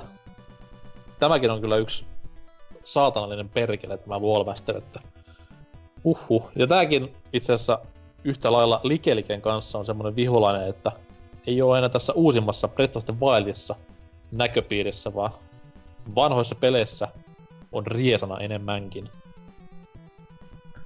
Mutta, mutta, mennään tästä näin hienolla loikkauksella tuonne Discordin puolelle, jossa meillä viikon kysymystäbissä löytyy seuraavanlaisia vastauksia. Dyna. Joo, Mr. Catfish sanonut täällä, että Alice Madness Returnsin ruinit. Ne ei juurikaan haastavia ole, mutta niitä tulee koko pelin alussa alusta loppuun ja niiden design on uskomattoman tylsä. Ne tappavat pelaa- pelaajan lähinnä tylsyydellä. Mä en ole varma mi- mikä niinku... Mä oon ite tota Madness Returnsia pelannut silleen... Siis sehän on käsittämättömän pitkä peli ensinnäkin. Mut mä oon pelannut niinku yllättävän pitkä silleen genren edustajaksi silleen, mutta mä oon pelannut joku kuusi tuntia varmaan sitä, ja siinä kyllä oikeasti tuli koko ajan sellaista aivan helvetin puuduttavaa tappelua. Ne oli just tyyli varmaan niitä korttityyppejä, just semmosia, no, just Liisa, Liisa Ihmemaasta niitä kortteja. Okei. Okay. Mielenkiintoinen. Serkkeri, seuraava. Joo, HK Routa sanoi, että tarvitseeko sanoa muuta? Ja sitten ei sano yhtään mitään muuta, mutta on laittanut kuvan Defias Pillager vihollisesta World of Warcraft-pelistä. Ei sano yhtään mitään, joten jos jollain on lisätietoa aiheesta, niin kertokoot. No, en oo mäkään kyllä pelannut kovin paljon Vovia, mutta mitä on lukenut netistä, niin ymmärtääkseni nuo on jotakin maagikkoja, jotka hyökkää kaukaa. Ne on ensinnäkin jollain low level alueella, ne hyökkää kaukaa ja ne tappaa uskomattoman nopeaa sekä ne saa kavereita myöskin siitä heti ympäriltä. Niin se on vaan alueottelijalle pelaajalle hyvin perseestä. Mikäli jos mä nyt oikein muistan, että voin puhua paskaakin, että sitten voitte lähettää mulle viestiä, että nyt puhut paskaa. Tai sitten on vaan vovipelaajia sitä tyhmiä vihoisia, kun ne saa kavereita. Pet hei 88 täällä vastaan. Pelasin kerran Worms Armageddonia ja laitoin vastustajatiimin helpoin malle. Se oli ehkä yksi stressaavimmista matseista, koska nämä madot tappoivat tovereitaan vain saadakseen sinun madot hengiltä. Hirveää tuommoista uhrausmekanismia. Aika outoa. Seuraava. Eiks lu- luulis, että äh, niinku vaikeimmalla ne niinku sortuis vasta silleen tappamaan omia, että ne pääsis suhun käsiksi. Eiks helpommalla niiden pitäisi olla niin hönöjä, ne vaan heittelee. Tai no niin, en mä tiedä. Mitä, mikä tosta tekee niin ärsyttävän silloin? Älä koskaan aliarvioi matoi. No, totta. Öö, Zale sanonut, että uuden öö, Brain Mimikit, Hyi kamala. eli nämä Pitääkö... o- otukset, jotka muuntautuu ties miksikä esineeksi siellä avaruusaluksella. Niin Oli siis joo. nämä otukset, mitä ei ole jaksettu koodata ollenkaan ulkonäköskiniä, vaan jätetty semmonen grafiikka bugi siihen ruudulle pyörimään. Aivan. Toimii, ei siinä mitään. Sitten viimeinen vastaus. Joo, Kerker. Tinglemies. Bullet spongit missä tahansa pelissä. Ja siinä on kyllä nyt päästy asia ytimeen. Mikä ei vituta niin paljon kuin kunnos bullet, bullet sponge. Spullet Bullet Ponge. sponge? Onko Super Mario Bros. 3 Bowser Bullet Sponge? Sehän kuitenkin ottaa ihan hulluna tulipallon lämää, jos sen haluaa tulipalolla tappaa. Jaa, nyt pistit hankalat. Tähän pitää saa ehkä enemmän kuulijoita vastaus. Juu, tai sitten tehdään kokonainen yksi jakso tämän aiheen tiimoille. Mm. Uusi puoli tuntia, ei teema viikko että tehdään tämän aiheen tiimoille. Et siellä sitten seitsemän jaksoa täynnä Super Mario Bros. 3 loppupomo asiaa. Mites meidän vastaukset? Ollaanko me pelattu yhteen pelejä, missä on vihollisia vai onks vaan Puyo Puyo Tetris ollut päällä? Mä itse pelaan vaan kävelysimuinen. Tota... No ei, niin mutta siis onhan tohon niinku... Onhan tuohon nyt niinku miljoona eri vastausta sille alkoi just miettiä, että mikä kaikki on niinku oikeasti ollut tosi hirveä... Aina vaan vituttaa peleissä ja Olihan noit kaikki nyt tuli just Dark Soulsista moni mieleen. Kaikki, kaikki viholliset, mitkä laittaa joku vitun myrkyn suhu ja kaikki runeskapen ää, muinaisjäänteitä ja tälleen. Mutta se, joka niinku ekan, tai niinku just semmonen pohjimmainen, joka on vituttanut ihan lapsesta lähtien, on Kirby-peleistä tää, ei suinkaan tää piikkipallo Gordo, vaan Scarfy-niminen paskiainen. Mä en tiedä, nimi ei ehkä sano mitään, mutta siis se on tää puna oranssi, vähän vaihtelee pelien mukaan, mutta siis tää tämmönen tosi söpön näköinen leijuva pallo, mikä aina hymyilee ja silloin tämmöiset vähän niinku piikikkäät korvat. Mutta aina kun sitä koittaa niin kuin imasta suihinsa, öö, niin se muuttaa muotoa aina siihen semmoiseksi helvetin ilkeän näköiseksi ää, tota, versioksi itsestään ja silloin semmonen yksi silmä enää ja silloin sellaiset puruhampaat. Ja sitä ei pysty imasemaan ollenkaan ja mä menen aina halpaa siinä niinku, Superstar Ultraskin ja tälleen niinku, tuhansia kertoja vaan silleen ollut silleen, no niin tuus nyt tänne. Ja sit se huomaa, niinku, että se niinku vaan melkein tappaa sut siihen. Ne on niinku, ehkä niinku pelimaailman ärsyttävin olento. Ja ei, niinku, älkää antako se söpön ekan muodon hämätä. Se on niinku niin vittumaan äijä. Okei. Okay. Mitäs Serkkerillä sitten painajas fuelit? No siis just kuten Dyna tuossa sanoi, että näitä kaikenlaisia vittumaisia vihollisia riittää pelimaailmassa, miten tämä voi olla mahdollista. Mutta kun Etria Odyssey-sarjasta oli just se puhe, niin sieltähän tuli mieleen sitten tämmönen hyvin alkupuolella peliä ja loppupuolellakin peliä tätä ilmestyy semmonen kukka, joka pystyy nukuttamaan sun koko partin. Mm-hmm.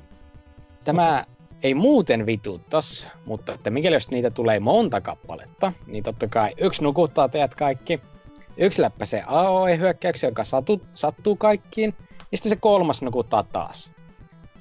Siinä ei tapahdu taas mitään, ja se pyörii ja pyörii, kunnes kaikki suhaamat on kuollut. Ja se peli on niin hauska, että jos näet oo tajunnut lähteä ajoissa pois niin sieltä labyrintistä tai tallentanut meininkiä, sä menetät kaiken. Aivan kaiken. Eli yksi tämmönen huono encounteri voi rikkoa kokonaan niin sun etenemisen ja mennä montakin tuntia taaksepäin, niin mikään ei vituta niin paljon kuin just sä tämmöiset pikkupaskia. Se on vähän sama kuin tulee tossa noin Final Fantasyssä mieleen tämä Malboro, joka on myös kukka tai kasvi, hyvinkin vittumaisen näköinen semmonen, mutta käyttää yleensä tämmöisiä niinku statusraiskausliikkeitä, mitkä myrkyttää ja konfusionia ja nukkumista ja ties mitä siihen päälle, niin näet sitten tulee sinne low levelillä vastaan, niin kyllä hymy on herkässä.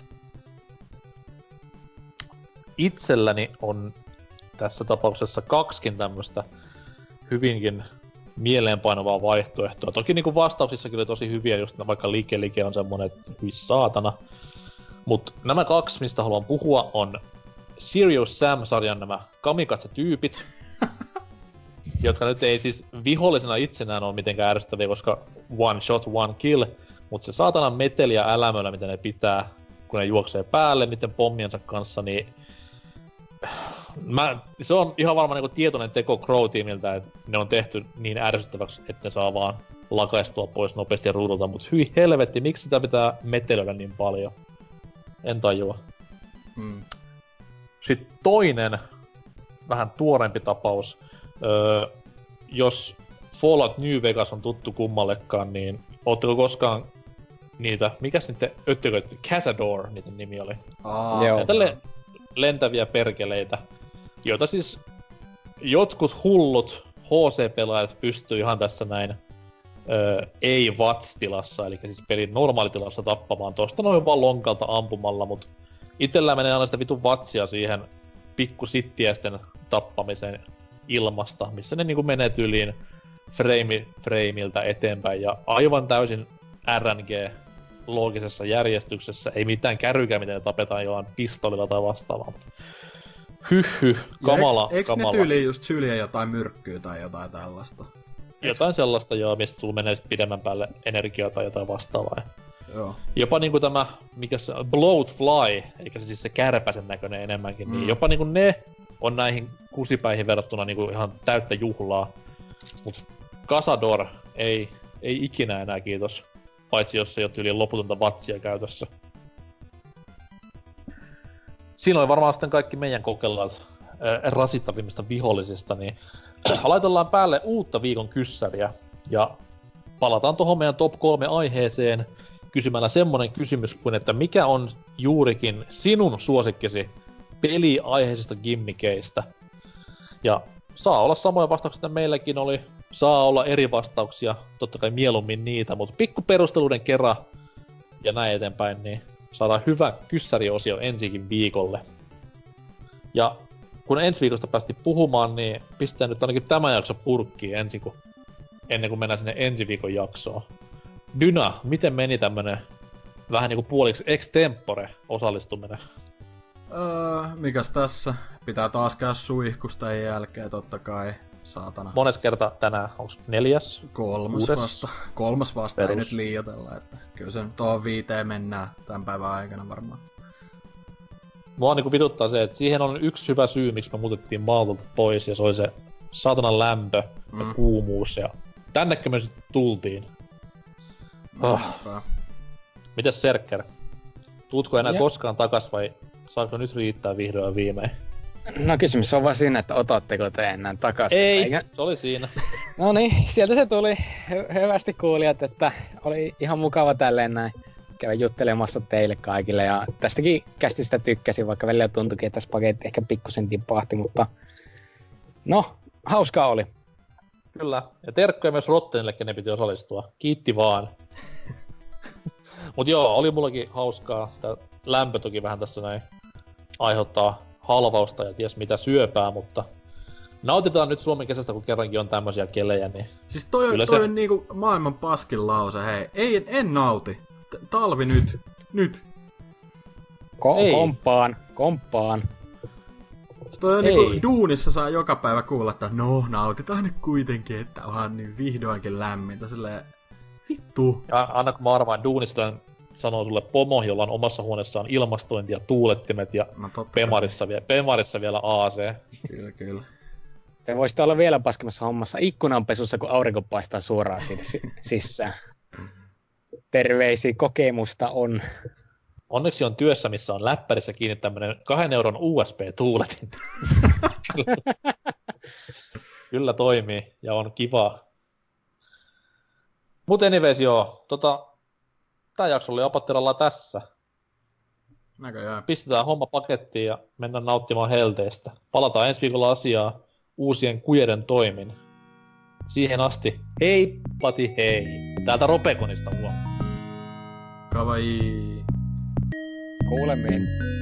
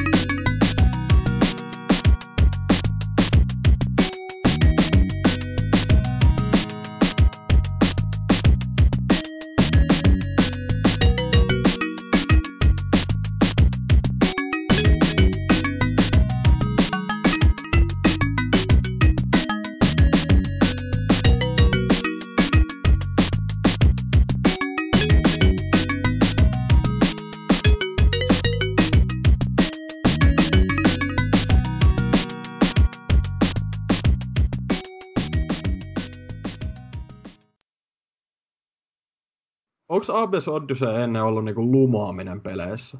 Tai niinku, että hallitaan toista vihollista. Onks, onks niinku, mä, mulla ei, ei tuu sellainen... koska Messia tuli sen jälkeen. Ja sit, Mm, tota niin joo, joo. Niin.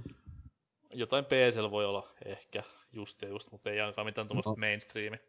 Mä Niin, ei toseen kyllä mulla katu mieleen. pakollinen Okei. Oddworld maininta. Fog tai aurinko. Ja siinä oli muutenkin toi ö, kommunikoiminen niiden mudokonien kanssa, niin ei sitäkään ainakaan paljon paljon oo peleissä mun mielestä ollut. Mm.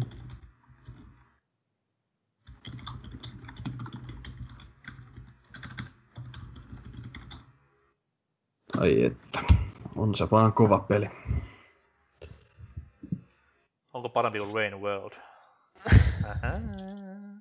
Ehkä se selviää kästissä. Herran jumala. Oho. Niin mies on kaksi viikkoa silleen ruususeremonia pitänyt päällä, että kumpi, kumpi on se elämän mielitetty. Mm. No on sen parempi kuin Rainbow. Mun on kyllä pakko myöntää, että nää oot chillannut sitä sen verran hyvin, että ajattelin Serkulta lainata sitä jossain vaiheessa tässä. Ei, ei, ei. Ei saa. Ei serkulta, vaan ihan vaan ostaa. Onko se, pie- onko se pieni kokeilla ensin. studio? Se on, no se on kaksi tyyppiä. Okei. Eli Mistä on. maasta, mistä maasta ne on? Onks nyt yli Kanadasta se toinen? Ja... Ja tärkein kysymys, mikä niiden ihon väri on? Jos on musta, niin vareta. Jos on valkoinen, niin musta. Luuleeko sä, että mustat ihmiset tekee pelejä? Niin, joo, ei, ole, ei ole mitään töitä eikä ne osaa. Niin okei, no Upilla on muutama semmoinen palkattu, että ne voi läpsästä siihen Assassin's Creed, että tämä on tehnyt multikulttuurinen tiimi, mutta että ei ne sillä tee mitään. Token.